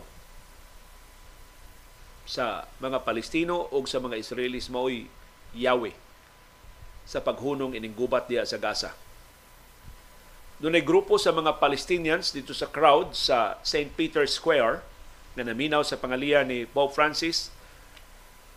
Giisa nila ang mga litrato sa mga patayng lawas nga giputos og puti. O doon ay placard nga nagkanayon, The Nakba Continues. Kining Nakba, mao na yung Arab word sa katalagman. Nagpasabot ni sa pagpapahawa sa mga Palestino gikan anang luna nga ilang giukupahan atong 1948 sa pagkatukod sa Israel. Doon usa ka film producer na Palestinian na talagsaon kayo ang isugilanon. Ang iyang apuhan, biktima ni Hitler. Usa sa mga gipersecute, mga Hudiyong gipersecute sa ikaduhang gubat sa kalibutan nahadiin sila glayas, perting lisura silang kahimtang, paglikay. Nakaikya sila sa kamatayon sa Holocaust, pero perting grabiya sila pag-antos. Nawa ang tanan nilang kaptangan, nawa ang ilang Pinoyanan, gipalaya sila gikan sa ilang bahay, nagkalisod-lisod sila pag-ayo. Maayo na lang, nasagop sila sa usa ka organisasyon sa Israel na nangita ini mga Hudiyo nga gi-persecute sa nagkalaing kanasuran sa kalibutan. Gida siya ngadto sa Israel. Daghan magkay sila nga naluwas way igo nga Pinoyanan para nila sa Israel? So gibutang una sila og tulda-tulda. Mura ba resettlement area lang una. Samtang magpaabot sila og bay nga ilang kapuy-an diha sa Israel. Pila pila sa to kabuan nga nagpabilin siya perting paita. Tent trabaya ang ilang gipuyan. Pero naganto siya kay at least nakabalik na siya sa Israel. finally, kung sana ka buntag, giadto siya na na nakaybay. Perte niyang libaya. Wa na siya mga paryente, wa siya kadangpan, pero na na siya bay. So, iya itong gi, ko, gi, ang gamay kaniyang putos sa iyang mga belongings, iyang gida, dito na siya siyang bagong So, sa iyang bagong bay, nindot ang iyang bagong bay. Pulido kay pagkahimo. So, nuta na siya kinsa manimbay. Giingnan lang ko siya sa mga sundao nga ni escort niya, don't ask questions. This is your home now. Pwede nilipaya. So, this is by. Sus pag-abot niya sa kusina. Napay mga plato na wa pa'y pagkaon pero ang kaldero init pa ang sudlalas mga pagkaon gitabunan init pa ang mga tasa sa kape, nanay kape, init pa. Ang conclusion siyang lola, dunay tag-iya kining baya. Ug ang tag-iya ining baya, gipapahawa para nako. Gipalaya sila para nako. Ug dili maayong pagkalaya sa tiyaw na naghikay pamahaw. Wa sila kakaon sila pamahaw, gipalaya sila sa ilang bahay para nako. So di ato siya sa mga sundao nga nagdaan niya. Palihog dad ako yung balik sa tent sa akong tulda. Imo masunod na buang ka. Anong balik ko antos dito na kay bay? Siya dili. Dili ko gusto nga akong pag-antos gigukod kong Hitler, gigukod ang mga Hudyo. Mausab karon ako akong buhaton batok sa mga Palestino. So, kuning nahitabo ng mga Palestino gipalayas sa mga luna nga ilang giokupahan. Na na sila mga luna diya sa West Bank, gipalaya sila sa mga extremist nga mga Israelis. Mo ipagmatuod nga kining kagaw sa pagpanggukod mananakod. Ang mga Hudiyo nga mo gigukod sa una, mao na say nang gukod karon.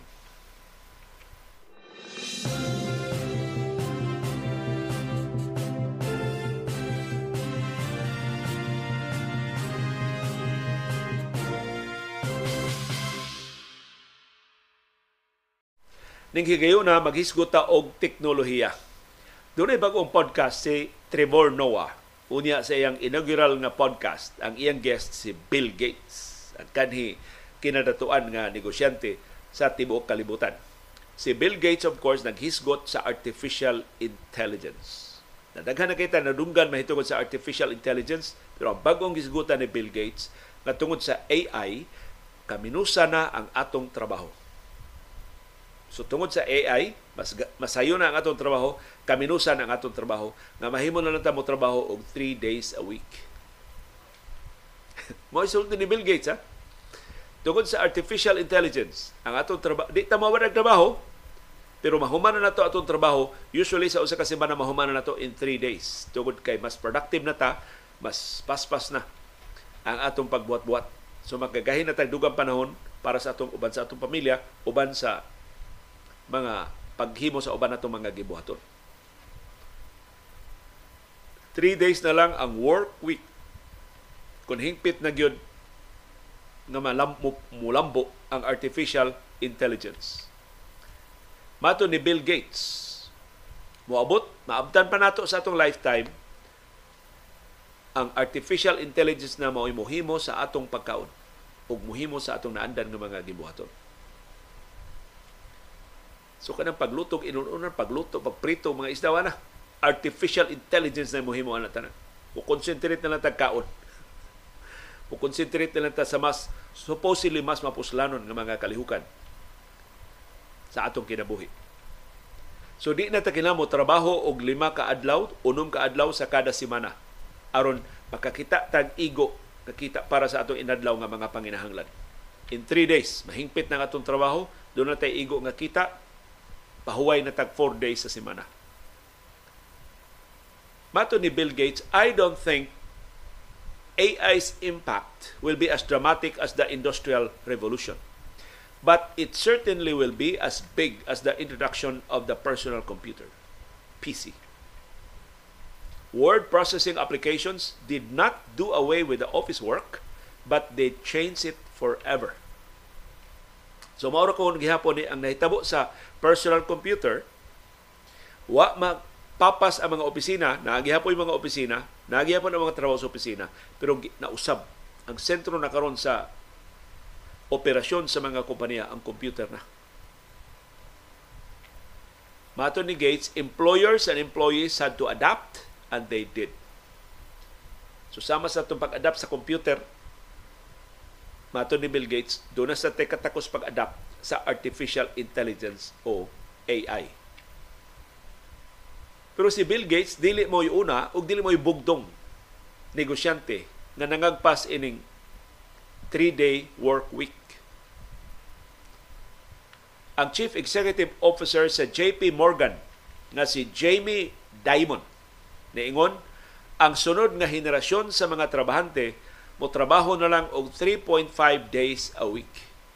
So dili 3 days, 3 and a half days na lang ang trabaho kada semana tungod sa artificial intelligence. Ingon si Diamond, ang so dili pa ni atong henerasyon. Ang sunod nga henerasyon mao makapahimos ini. Ang sunod nga henerasyon ang atong mga bata karon, ang atong mga apo karon, ang ilang henerasyon mabuhi sila hantod 100 years old. So mo na ilang average nga edad. Mato ni Diamond ha sa iyang sa ilang analysis sa artificial intelligence and contribution sa atong health, sa atong kahimsog. So, moabot ang taog 100 years old. Dili kita ang sunod nga henerasyon. Giga, 100 years old ng average nga edad.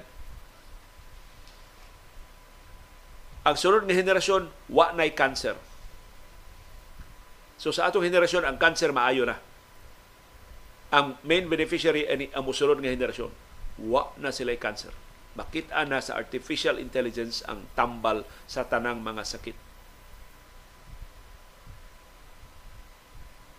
Og mo trabaho na lang og 3 and a half days a week ang mga mulupyo, ang mga trabahante. Sa tibok kalibutan eh. Di lang sa Estados Unidos, sa tibok kalibutan.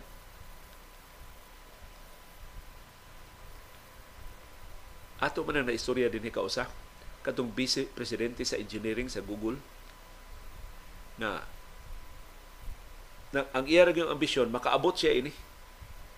Makaabot gitawag ni niya og singularity. Kanabang mag-abot na ang intelligence sa tao o sa computer. Pariha na. O niya mag maggamit na gyud sa higpit ang computer para sa paghimong masayon, paghimong masimsog, paghimong mas malambuon sa itong kinabuhi dinhi sa planeta. So aron kuno makaabot siya ini, tumar siya mga supplements, tumar siya daghan kay mga tambal. Kumusta kay iyang kidney? 150 ka pills ang iyang gitumar kada adlaw. Daghan kay siya giimbento, so kamaog ni siya atong tanawon. Buhi pa man hatod karon. Pero kuha na ni siya. 70 anyo sa matay ni siya. Namot matuman ba nang iyang ambisyon? Di mo 150 ka pills ang iyang gitumar kada adlaw aron pag extend sa iyang life aron lang siya makaabot ining henerasyon nga wa nay cancer wa nay sakit nga way kaayuhan. So by the time inig lambo pag-ayo sa artificial intelligence iglambo pag-ayo sa intelligence sa computers tanang sakit tanang cancer doon na nay kaayuhan. Mao ning moabot na tag 100 years old o niya tulo ka adlaw na lang ang atong trabaho kada semana pitakdo ni sa pagtuon sa nagkalilain nga mga kompanya sa Estados Unidos ug sa ubang industrialisado nga mga nasod. Doon na di lapad kay nga pagtuon. Unsa man ka epektibo ang 4-day work week? Di ba mo suffer ang produksyon? Di ba mo hiyos ang productivity sa mga industriya?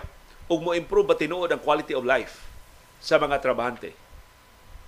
Resulta sa pagtuon, positibo dili hingpit pero positibo. Mo improve ang work-life balance. O ma-maintain kundi naman mas, mas pa ang efficiency. Kay kung doon na kay trabaho, na mahuman na nimo og one hour, pero hatagan ka og lima ka oras sa paghuman sa maong trabaho, mangita kag paagi nga ma-extend ang trabaho. So, sagol sagulan nimo og text, sagol sagulan nimo og chat, ngapi o nakas gawas, maningkarili o nakas gawas, balik ang trabaho, gawas na sad, suri-suri una, kay lima ka oras. Pero mahuman na tato nimo og one hour. So, na basis ini pagtuon na ang four-day work week, wa pa ning artificial intelligence, gilusan nimo pagtuon, ang four-day work week, maka-maintain sa efficiency kung dili man makapad saka pa sa productivity sa mga tao, niya maka-improve sa work-life balance. Sa ito ba ang kahimsog sa mga trabahante mapreserbar o mapalambo. Kay balanse naman, di naman sila pulos ng trabaho, doon naman sila igong panahon para sa ilang mga pamilya ug sa pagsunod sa uban nila nga mga mapuslanon nga mga kalihukan.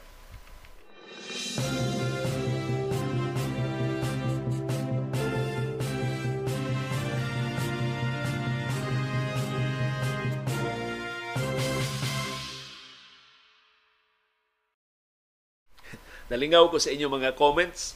Matod ni Maria Sofia Moriles, ang mga ang sliced bread ni gamay na sab.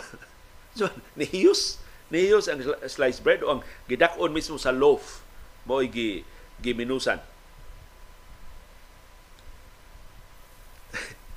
Mato ni Rufus Skywalker, mo grabe na yung algorithm, mangharos na og kamunggay ang artificial intelligence. At si Chiki Cartagena nga, mangharos ng kamunggay ang artificial intelligence si Chancellor Miro niingon di na mausban mo station ang US ship sa West Philippine Sea. Dili mahimo.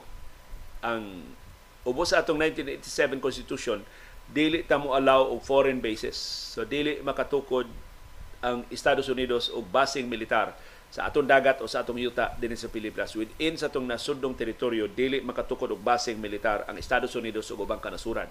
Munang ang lusot nila ana is EDCA atong existing nga military camps mahimong gamiton sa Estados Unidos, mahimo silang musud mo gawas, mahimo silang magpundo og mga armas diya sa atong mga basing militar. Si Ruben de la Riarte niingon nagpa-check up ko sa doktor last week ni hisgot ang doktor nga sunod tuig ilisa na ang ilang mga resita nga gikan sa DOH. Matag doktor hatagan og 100 ka reseta. Ini kahurot sa 100 ka reseta Mangayo na sad sila og laing mga reseta ilang i-remit ang duplicate sa Department of Health una sila hatagan og laing reseta. Dili ba kaha ang mga pasyente maoy masakripisyo sa balaod sa Department of Health. Nambot unsa ning resetiha resetaha Ruben kay si Iris na siya S2 license kani mo regulated gini kay mga tambal man ni nga regulated drugs. So gi-stricto gina sa gobyerno ang pag-monitor ini mga tambala kay mahimo ba yung abusuhan sa mga doktor. So kailangan S2 license unya ang imong reseta kuan gyud recorded gyud. Unya limitado ang imong mga tambal nga ma ma-prescribe. I don't know kung ang gipasabot sa imong doktor ang ordinary ba nga reseta o ang reseta ni para sa mga regulated drugs. But usually, ang imong reseta ang regulated drugs man. So atong susihon sa Department of Health unsa ning ilang bagong lagda. Si Chiki Cartagena dunay dugang kasayuran atong PWD mobayad na unta akong PWD husband sa iyang premium pero giingnan siya mohuwat until March para mobayad sa iyang first quarter basin daw ma-launch na ni nga wa na di na mobayad og premium ang mga persons with disabilities nga out of work. Ning higayuna si Chance Miro na ana sa Dan, traffic na kayo ang North Road, portion sa Konsolasyon sa may poblasyon padong siguro sa Basak sa Mandawi. Ako na hibawa na na chance ng padayon giresume ang trabaho diya sa Dan at bang sa dool sa SM. Mao na naka bara sa trafiko sa nangaging pila na kaadlaw.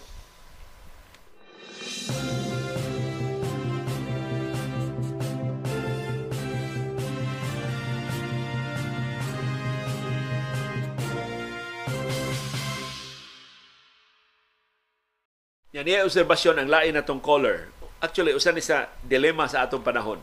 Maton ni Rebecca Madali, It's nice to live long as long as you are healthy, physically and mentally. But if you are sickly in mind and body, mayo na lang ipahuway. Doon ay mga katiguangan nga nisulti sa ilang mga apo, sa ilang mga anak. Man ta kuhaon na lang ko. Manangandoy ba silang kuhaon na lang ko kay daghan na ba yung sakit ng mga tiguang? Sakit ang ilang lutahan, di na sila katarong og lakaw. Nya mag-guilty ba sila kay mura na sila og burden, labi na kung bedridden na sila.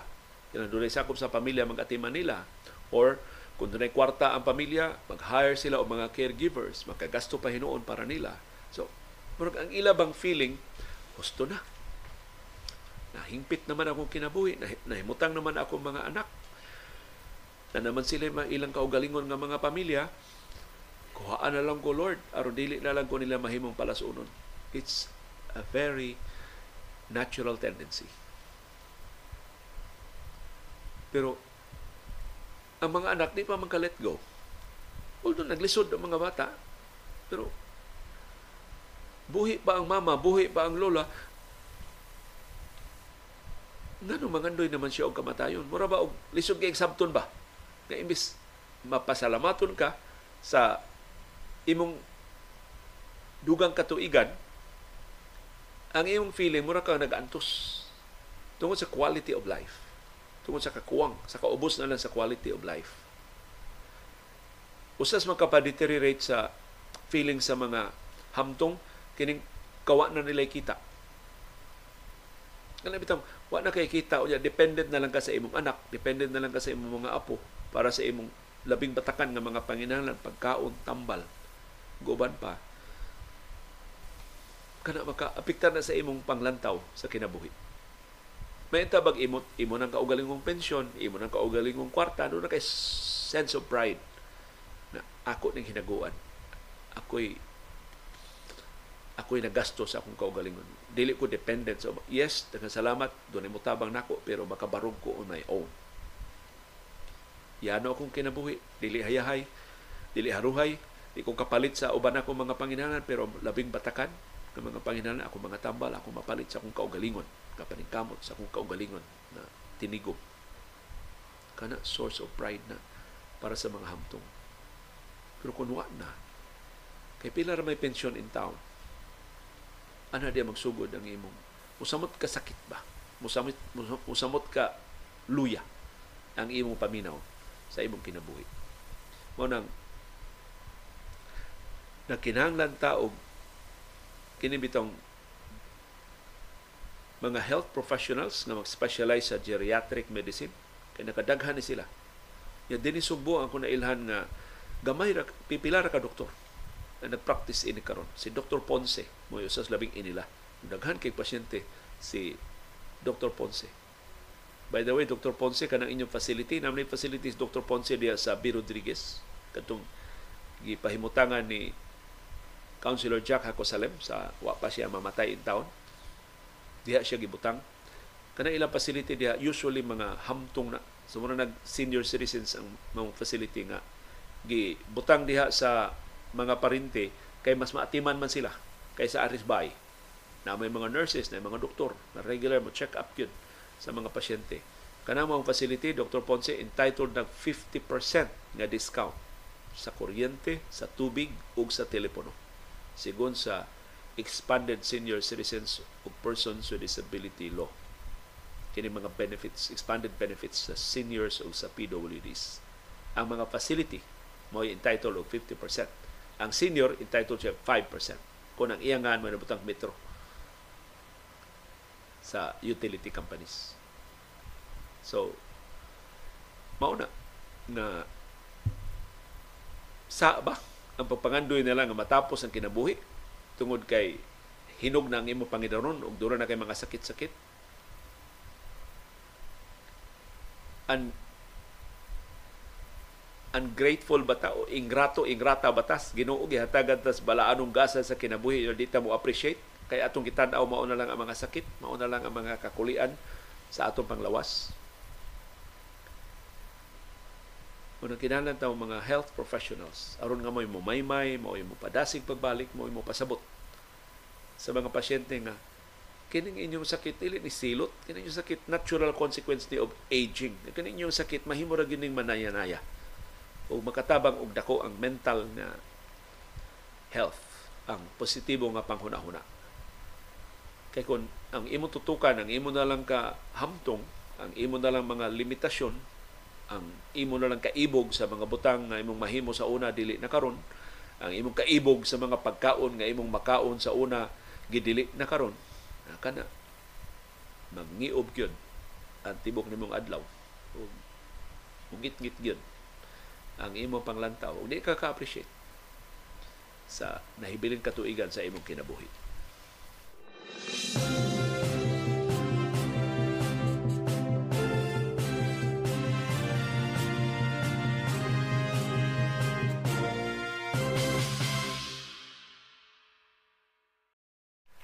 Sa Philippine Basketball Association doon natay resulta sa duha ka mga duwa sa PBA ang tropang giga ni Pildi sa Terra Firma 133-93 dakua sa lubong. Sa pagpadayon sa PBA Commissioners Cup sa Araneta Coliseum. Bisan wa si Juami Tiongson o ang import nga si Thomas Hugo Dithay ang diep wa gyud maka sagang sa firepower sa tropang giga. So ay import ang tira firma. Si Ronday Hollis Jefferson mo'y nangu sa TNT uban ang iyang 37 points ngilngiga ni Ronday Hollis Jefferson sikat ra ba kay sa niaging World Cup doon siya siya unom ka rebounds ug unom ka assists si Jason Castro gikan sa bench ni tampo og 15 points para sa TNT. Si Calvin Oftana, 15 points. Si Henry Galinato, 15 points. Ang tiraferma, wa gyud kasagang sa ofensa sa TNT. Si Tiongson o si Kemark Carino na sideline tungod sa ilang sakit. Ang ilang import doon na sa groin injury Si JB Gomez maoray nagtikaw-tikaw para sa Tierra Firma. Doon siya 16 points. Si Isaac Go o si Stephen Holtz doon ay si Isaac Go doon 14 points. Si Stephen Holtz doon 13 points. Mo ni ikaduhang pildi sa Tierra Firma samtang mausap ni ikaduhang sunod-sunod nga daog sa tropang Giga. Ang TNT tabla na ron sa Northport, sa Meralco o sa Phoenix. Doon na sila identical nga duha ka daog o usa ka pildi na sila sa ikaduhang luna sa PBA Commissioners Cup. Sa laing duwa kay gahapon si Don Trolliano maoy ni puli sa hawang gibiyaan ni Kevin Alas sa Inlex og ni daog ang Inlex batok sa Northport 112-104. Si Trolliano dunay 29 points, apil ang upat ka 3-point shots para sa ilang kadaugan nagkonsabo sila sa ilang import nga si Thomas Robinson nga dunay 30 points ug 18 rebounds. Naanugon ang double digit production sa mga magdudua sa Northport. Si Joshua Munzon dunay 20 point 22 points samtang ang import nga si Vinky Joyce dunay 20 points. Si Arvin Tolentino dunay 19 points. Si Cade Flores dunay 15 points. Pero ang kadaugan sa Inlex na mantsahan sa Sinyagitay, tali ni Robinson o sa Northport team consultant nga si Pido Harencio. Gipasangilan si Pido Harencio nga nang hulga ni Robinson pero si Robinson wa pahudlat ni sukol ni Harencio mo nag sinyagitay sila padung na unta sa ilang dugout.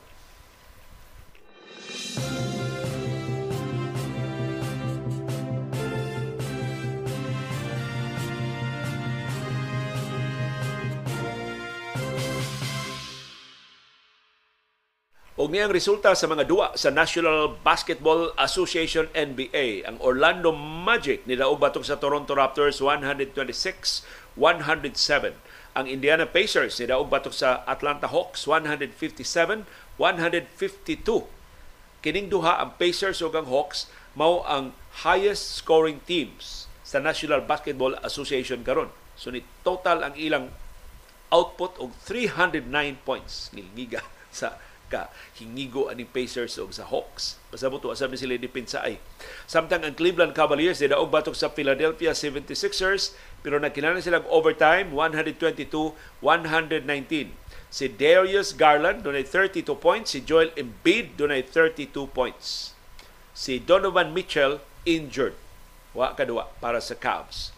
Ang Phoenix Suns sila og batok sa Portland Trail Blazers 120-107. Si Kevin Durant dunay 31 points, si Devin Booker dunay 28 points. Si Durant nakahimo sa kasaysayan ni saka na siya ngadto sa 11th place sa NBA career scoring list. Si Durant nagkinahanglan 14 points aron iyang malabuan si Elvin Hayes. Samtang ang Los Angeles Lakers ni daog batok sa Utah Jazz 131-99. Si Anthony Davis may nangu sa kadaugan sa Lakers suman ang iyang 27 points. Si LeBron James dunay 17 points. Nagmingaw ang Filipino-American sa Jazz nga si Jordan Clarkson dunay 7 points.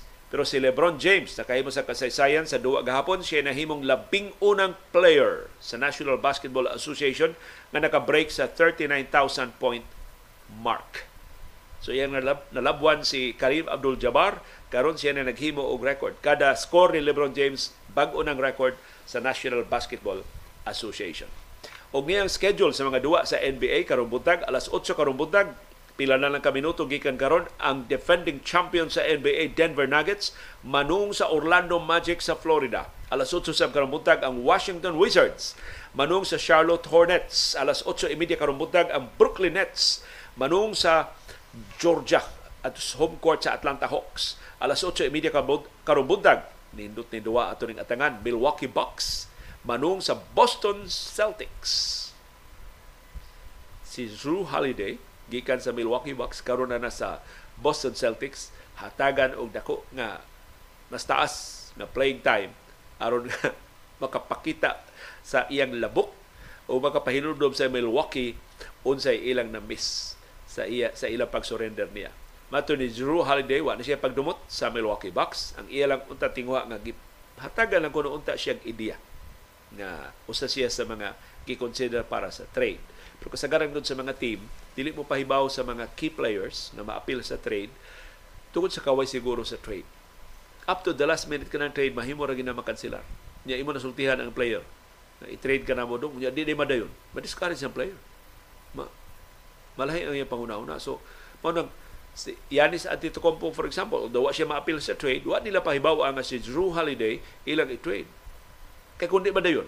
Yanis Antetokounmpo pinangga kay na si Drew Holiday. Mao biya na iyang pangabaga diya sa Milwaukee Bucks. Motong namalika si Yanis Antetokounmpo, although na nahilom og kadali iyang balikas kay Damian Lillard man say puli mo na ilis ni Drew Holiday So ato tanaw ang kumbati sa ug sa Celtics karon taon-taon. Alas 8:30 karon buntag Miami Heat manung sa Cleveland Cavaliers. Alas 8:30 karon buntag Toronto Raptors manung sa Indiana Pacers. Alas 9 karon buntag Sacramento Kings manung sa New Orleans Pelicans. Alas 9 karon buntag ang Memphis Grizzlies manung sa Houston Rockets. Alas 9 karon buntag ang Philadelphia 76ers manung sa Minnesota Timberwolves. Ang bad news para sa mga fans sa Sixers, si Joel Embiid dili makaduwa batok sa Wolves karong buntaga gabi dito sa Miyerkules sa Estados Unidos kay doon siya left hip soreness. Alas 9 sa karong buntag ang Los Angeles Clippers panguluhan ni Kawhi Leonard manung sa San Antonio Spurs panguluhan sa rookie na si Victor Victor Wembanyama. Makabaos ba ang Spurs sa Clippers? Ato nang atangan. Alas 9 karong buntag Chicago Bulls manung sa batan-o mga magdudua sa Oklahoma City Thunder. Alas 11 karong ang Golden State Warriors manung sa Phoenix Suns kaniduta ini duwa Stephen Curry batok Kevin Durant og si Chris Paul mahibalik sa team nga ni trade niya ngadto sa Golden State Warriors. Alas 11 sa karong Utah Jazz manung sa Portland Trail Blazers og katapusan duwa karong adlaw alas 11:30 karong buntag ang Dallas Mavericks, panguluhan ni Luka Doncic ug Kyrie Irving, mangu. Correction, manung sa Los Angeles Lakers nilang LeBron James ug Anthony Davis. Daghang nindot nga duwa atong atangan karong buntaga.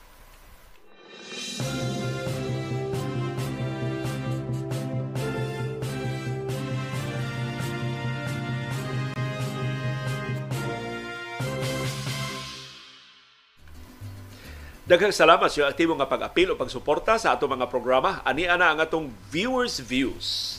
Ang opinion sa atong mga viewers on demand wa kabot sa atong live streaming mo itong i-highlight sa atong viewers views karong buntaga. Taga San Narciso Circle niingon grabe ka abusado kini mga driver sa mga modern jeepneys diri sa Liluan ug Consolacion area reckless sa pagpadagan labi na ng mga CATS minibuses sa Liluan to IT Park agi sa Ayala og J-Mall sa AS Fortuna nga ruta. Grabe mo overload, daghan kaayo moabot og 20 kataw ang ilang pabarugon ug moreklamo ang mga pasayro bugal-bugalan lang in town og tubag. Dili mahadlok madakpan sa overloading. Ambot kaha unsay nakahatag ini nila kumpiyansa nga di man sila madakpan, nga dili sila madakpan. So ato ning ipanangat ngadto sa Land Transportation Franchising and Regulatory Board nakadaghan ni mga reklamo batok sa mga modern jeepneys. Wa sila kalainan kundi man sila mas abusado pa sa mga traditional PUJs. Si Mac Ligutom Sumagang di Kuriher sa atong kasayuran nga gihatag gahapon mahitungod sa identification documents sa mga senior citizens. Ipadadaan ko niya kopya sa bagong guidelines sa Bureau of Internal Revenue BIR nga ang identification identification document dili lang senior citizens ID. Mahimo sab ang uban nga mga government IDs. O gi-enumerate sa BIR ang ubang mga identification documents nga imong ipresentar sa mga senior citizens. Una, of course, ang Senior Citizens Identification Card na giluwatan sa Office of Senior Citizens Affairs o OSCA sa syudad o lungsod di nagpuyo ang senior. Ikaduha, Philippine passport. Dili sa practical magdadakag passport, no? Kuyaw kay mawani hinoon ng passport. Tipigan ng passport, reserba na kung mobiyahe ka sa ubang kanasuran. Ikatulo, government ID. So bisan unsang ID sa gobyerno ubos sa kondisyon nga naa ang litrato o angan sa senior citizen ug nasa ang date of birth ug naa ang nationality. Unya, ang mga government IDs nga mahimong mapresentar sa senior citizens naglakip sa Digitized Social Security System ID, GSIS ID, PRC ID, IBP para sa mga abogado, IB, Integrated Bar of the Philippines ID, Unified Multipurpose ID o UMID o driver's license. So sakto si Lito Alansalon siya pangutan gahapon mahimo ra gyud di Sir Lito ang driver's license mapresentar sa pag-avail sa mga diskwento sa mga senior citizens. Si Rene Demisilio ng utana, ang discounts and privileges sa senior citizens ba applicable po sa PWD? Applicable kay ang expanded nga mga benepisyo naglakip sa mga persons with disabilities entitled silang 20% discount entitled sa sila og 12% nga VAT exemption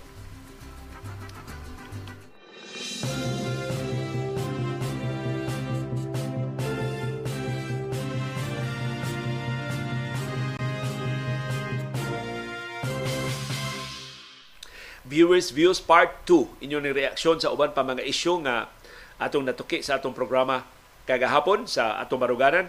Si Rosalina T. dunay pangutana ngadto sa mga kongresista. Nganong karon naman lang mo ni kontra ni Duterte? Nganong kaniadto ni Amin Mamong Duterte? Gikaon ninyo inyong prinsipyo, nagpa-impress mong Duterte, angay unta gihunong to ninyo ang extrajudicial killings ni Duterte na ma-rehabilitate paunta ang mga nabiktima sa illegal nga drugas pero gipatay. Na Rosalina tingno Tagalog man ka Rosalina di, di ko kabasa sa imong tinagalog so ako na lang gibinisaya. Grabe kuno kaayo ang kasipsip sa mga kongresista ni Duterte sa una. Stelina Bantila niingon Attorney Harry Roque change of heart from human rights lawyer to always right. The price is right lawyer. Sayang di pa uwahi ang tanan. God loves him. So ngadto ni Roque kay sigon pa ni Judge Raul Barbarona fake news tong iyang pasangil Kay wa man din ni estudyante ni Dilima si Judge Hito. So kuhi sa pangangko ni Roque, kay lahi ang eskwelahan ni Hito, lahi ang eskwelahan gitudluan ni Dilima. Si Kendred niingon bisan di ko voluntaryo panahon sa eleksyon, do na sad ko'y gamayng tampo para sa mga kandidato sa oposisyon lakip na ni Lenny. Sukad pa sa kampanya sa presidential election sa 2016, hangtod paglingkod ni Duterte, hangtod sa eleksyon sa 2022, way bakante, adlaw-adlaw nakikumpate pinagi sa mga comments, pagsaway o pakiglantugi sa mga propagandista sa kampo nila Duterte o Marcos ako nagtuusad nga mas epektibo ang pagtambayayong o paghatag moral support ni ato mga tawo nga nagpakabana nga matulid ang hiwi nga paagi sa eleksyon, pagbisto sa pagpanika sa eleksyon ni atong 2022 dili ang pagbugnaw sa ilang kausa. Si Danny Canales o uban pa nato mga viewers, may tunan sa ilang reaksyon sa atong panahom dayong kilom-kilom. Naghisgot tagahapon og practice. Unsa ka importante ang practice aron pagtarong sa atong profesyon, pag-andam sa itong mga gibuhaton. Mato ni Danny Canales, kabahin sa practice, naka-appeal ko og mga speech contests, oratorical o declamation contest sa college pa ko. Mag-practice jud ko para hapsay akong delivery. Baga, baga jud ko naong, kaya di ko mahadlok mag-deliver og speech nga mubarog at tubangan sa mga tao. Pero grabe jud ko mag-practice para maandam sa contest. Sa unang kampanya pagka vice presidente ni Ma'am Lenny Robredo, ako'y tig-introduce niya sa gamay nga mga rally. Practice pod ko og tarong kay lisod masipyat og paila niya. Si Nem sa Seda ingon sama sa akong trabaho sa insurance diha sa Cebu hangtod diri sa Singapore, lahi ang training namo kay why room for mistake. Training samtang nagtrabaho, maong stressful kaayo. Samot nag-abot na ko diri sa Singapore. Why practice? Diretso isalang kas trabaho. Although ang volume sa work minus-minus pa, but diretso gyud pagsugod. Underwriter ko from Cebu og dire og hangtod karon. Si Regina Bibera niingon, diha ko nakasugod og paminaw nimo nag-cover kag sinulog. Samtang naminaw ko nimo mura ko og nagtan-aw sa TV kay makapicture man ko sa akong hunahuna kung unsay gisulob sa mga performers o unsay ilang pasundayan tungod sa pagkadetalyado sa imong paghulagway diha sa imong report. So kad adto kanunay nako nagsunod sa imong programa bisan asa ka nga istasyon. Uy, salamat kay Regina. Tiya mo na, ang ako rang coverage sa Sinulog mo ay nakadani sa iyang pagtagad. So ato ginitarungon ang atong trabaho. Si Roland Galion, niingon maunay gamit sa comment box dili kay tangtangon bisan unsay bisay unsay atong tan-awon sa YouTube na adunay comment box aron mahibaw ta og unsay komentaryo sa mga viewers. Na Roland, Naman tayo comment box. So, manawa ang atong comment box na sa YouTube. Ang comment box. Samtang nagtanaw mo sa akong broadcast, tanawa, di ba na comment box? In fact, mo akong gitamdan karon ang comment box sa YouTube. aron nga makakita ko sa inyong mga mga comments. Ang iyating gipasabot, nganong akong gitangtang ang comment box sa atong screen. Nakana, Roland, wate kakaabot sa akong pagpasabot, natangtang na tungod sa teknolohiya nga katong comment box sa atong gigamit murag sa StreamYard man to usay na usay wa nya karon bag-o kasagaran wa. Unya ngilan kita na atong screen na blanco nga itom nga akong gireserbar para sa atong comment box nga way sud. Kay na disable sa StreamYard. Unya akong gibasa ang mga reviews na ingon gyud ang mga nigamit sa StreamYard nga mao ni ang StreamYard way klaro ning ilang comment box kasagaran wa. So nangita pa ko karon og alternatibo sa comment box. Aron kay tanaw ko ba kay nagbakante ng atong screen? Mahimo may butang ko comment box sa kilid? Imbis ang tanaw na karon bumbong ang, ang ang kurtina ra sa among bahay. So mahimo ra gyud akong comment box pero ang alternatibo kining sa YouTube kining comment box sa YouTube ako ibutang diya sa screen. Dili na ko mapadak-an, gamay ra kaayo ang comment box plus every session, every program kailangan ako i-set up. So dugi ko ko makasugod. Ako pang i-copy and paste ang link ngadto sa isip web source sa uh, OBS So kuan, murag kuli ba? Lahi ato sa StreamYard nga usa ra ka link nya kada adlaw na to nga mo pero mo lagi daghang mas daghang sipyat kaysa naa. So hatagi ko ninyo og palihog tabangi ko ninyo og research unsaon nato nga mabuhi pagbalik atong comment box kay ganahan sa kay ganahan sa to ang mga viewers nga makakita sa ilang mga comments diha sa atong uh, comment box. Si Manolito Silva niingon diha mi sa kasambagan adtong panahona iyan ni pasabot kadtong tsunami incident sa 2012 katulad dinaganay ang mga subuanon padung sa bukid. Dihay nga motor kusog kay dagan giingnan mi diha ramo. Ang tubig na anas SM wa mi nagpadanian minaw mi radyo dito na mo nahibawan nga false alarm di ito. Si Francisco Pilago Jr. niingon di gyud kumutuan ng mga estudyante sa Don Sergio nga nasudlan og daotang espiritu. Kami nila ni Dave og ni Joy Tumulak ang pioneers anang eskwelahana kami nangibot sa mga sagbot nga tupong namo ang gitas-on wa nay way nahitabo namo ngayon adto sa among batch mas hysteria gyud tingali to dili to daotang espiritu maoy hinungdan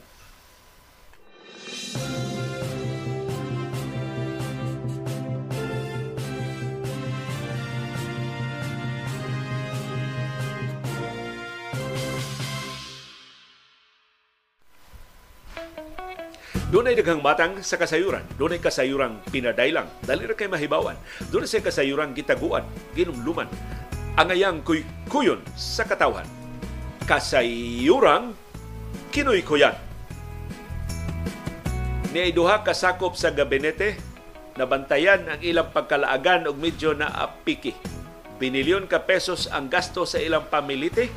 Wala ba'y klarong output unsay benepisyo nga nakuha ini sa daghan kay nila nga mga biyahe. Ang unang nabantayan sa mga sakop sa Senado, si Environment Secretary Antonia Yolo Loisaga mao na bolilyaso. Kay hapit kuno every other month mobiya sa iyang opisina daghan kay mga biyahe sa bisan asa. Niabot na kuno 1.1 billion pesos ang nagastos gobyerno sa plitihan niya. Sud lang sa usa ka tuig niyang lakwatsa. Pero si Loisaga na nalipod siyang kaugalingon na kining iya mga tigom nga iyang adtuon pulos ni mga mahinungdanon. Gawas pa nga commitment ni sa administrasyon kay sakop man ta sa global organization. United Nations man ang kasagaran ini nga nipahigayon. Ug ningon si Yulo dili makwestiyon ang kamaposlanon ining mga tigom nga iyang gitambungan kay ang mga outputs ini na magamit pag-ayo sa iyang katungdanan. Mao ni ka enrich sa mga lagda pagparalipod sa tong kalikupan tungod sa bag-o mga pagtuon nga ilang naisgutan atol ining mga tigom sa nakalilain na kanasuran. Pero para sa mga sakop sa Senado, pag-usik-usik kining gibuhat ni Yolo Loisaga sa iyang trabaho Imbis mo concentrate diha sa mga gibuhaton, magsige og biyahe-biyahe na hinuon. Pero nalabuan si Yolo Loisaga sa kalaagan sa Trade Secretary nga si Alfredo Pascual Angan. Sa usa ka tuig, 14 ka biyahe ang iyang gipasiugdahan. Ug ingon si Pascual, medyo siya nakawangan kaysa pribadong sektor pa nga iyang gitrabahoan, ang iyang mga biyahe mas daghan So isip Trade Secretary 14. Sa labuan pa si Yolo Loizaga, kaunom kapitura. Si Pascual 14 ang biyahe niya. Ambot unsay mga tigom nga gitabungan niya ug unsay mga kapuslanan adtong mga biyahia. Pero ingon si Loizaga kanang 14 ka foreign trips gamay ra. Kay kaniadto kuno sa private sector pa siya mo average og 20 ka biyahe kada tuig ang iyang opisina. Sa dito siya magtrabaho sa Asian Development Bank, ADB. Yan itong higayuna. Naunsa naman ni ang mga sakop sa atong gabinete labihan mang kalaagan. Ya bisang nasakpan na manalipod paghihapon sa mga biyahe nga ilang gipasiugdahan. Kinsa may ilang giliwatan. Murang nahibaw na tangtanan. Og dili ka ang mga sakop sa Senado. Kay muingon ang mga sakop sa gabinete na Nisunod raman mi sa among pangu ang uway ikugay nga paggasto sa kwarta sa katawhang Pilipino maoy trademark ining ato karong nasudnong liderato. salamat sa kalaagan ni Presidente Ferdinand Marcos Jr. sa tanang heads of state siya mo'y labing laagan. Siya ay labing dagag biyahe sa tanang mga pangu sa kanasuran. So liwat-liwat maning iyang pamunuan siya may role model sa iya mga ginsakupan maglisod na tarong badlong na mulaag sa ning mga kanahan Daga salamat sa inyong aktibo nga pag-apil o pagsuporta o pagsalig sa atong mga programa. Daga salamat sa padayon nga pagpakabana aron pagtugkad sa mga implikasyon sa labing mahinungdanon nga mga panghitabo sa atong palibot. Aron kitang tanan, makaangkon sa kaygayonan pag-umol sa labing gawas nun, labing makiangayon, og labing ligon nga baruganan. Mao kadto ang among baruganan unsay imong baruganan. Daghang salamat sa imong pakiguban.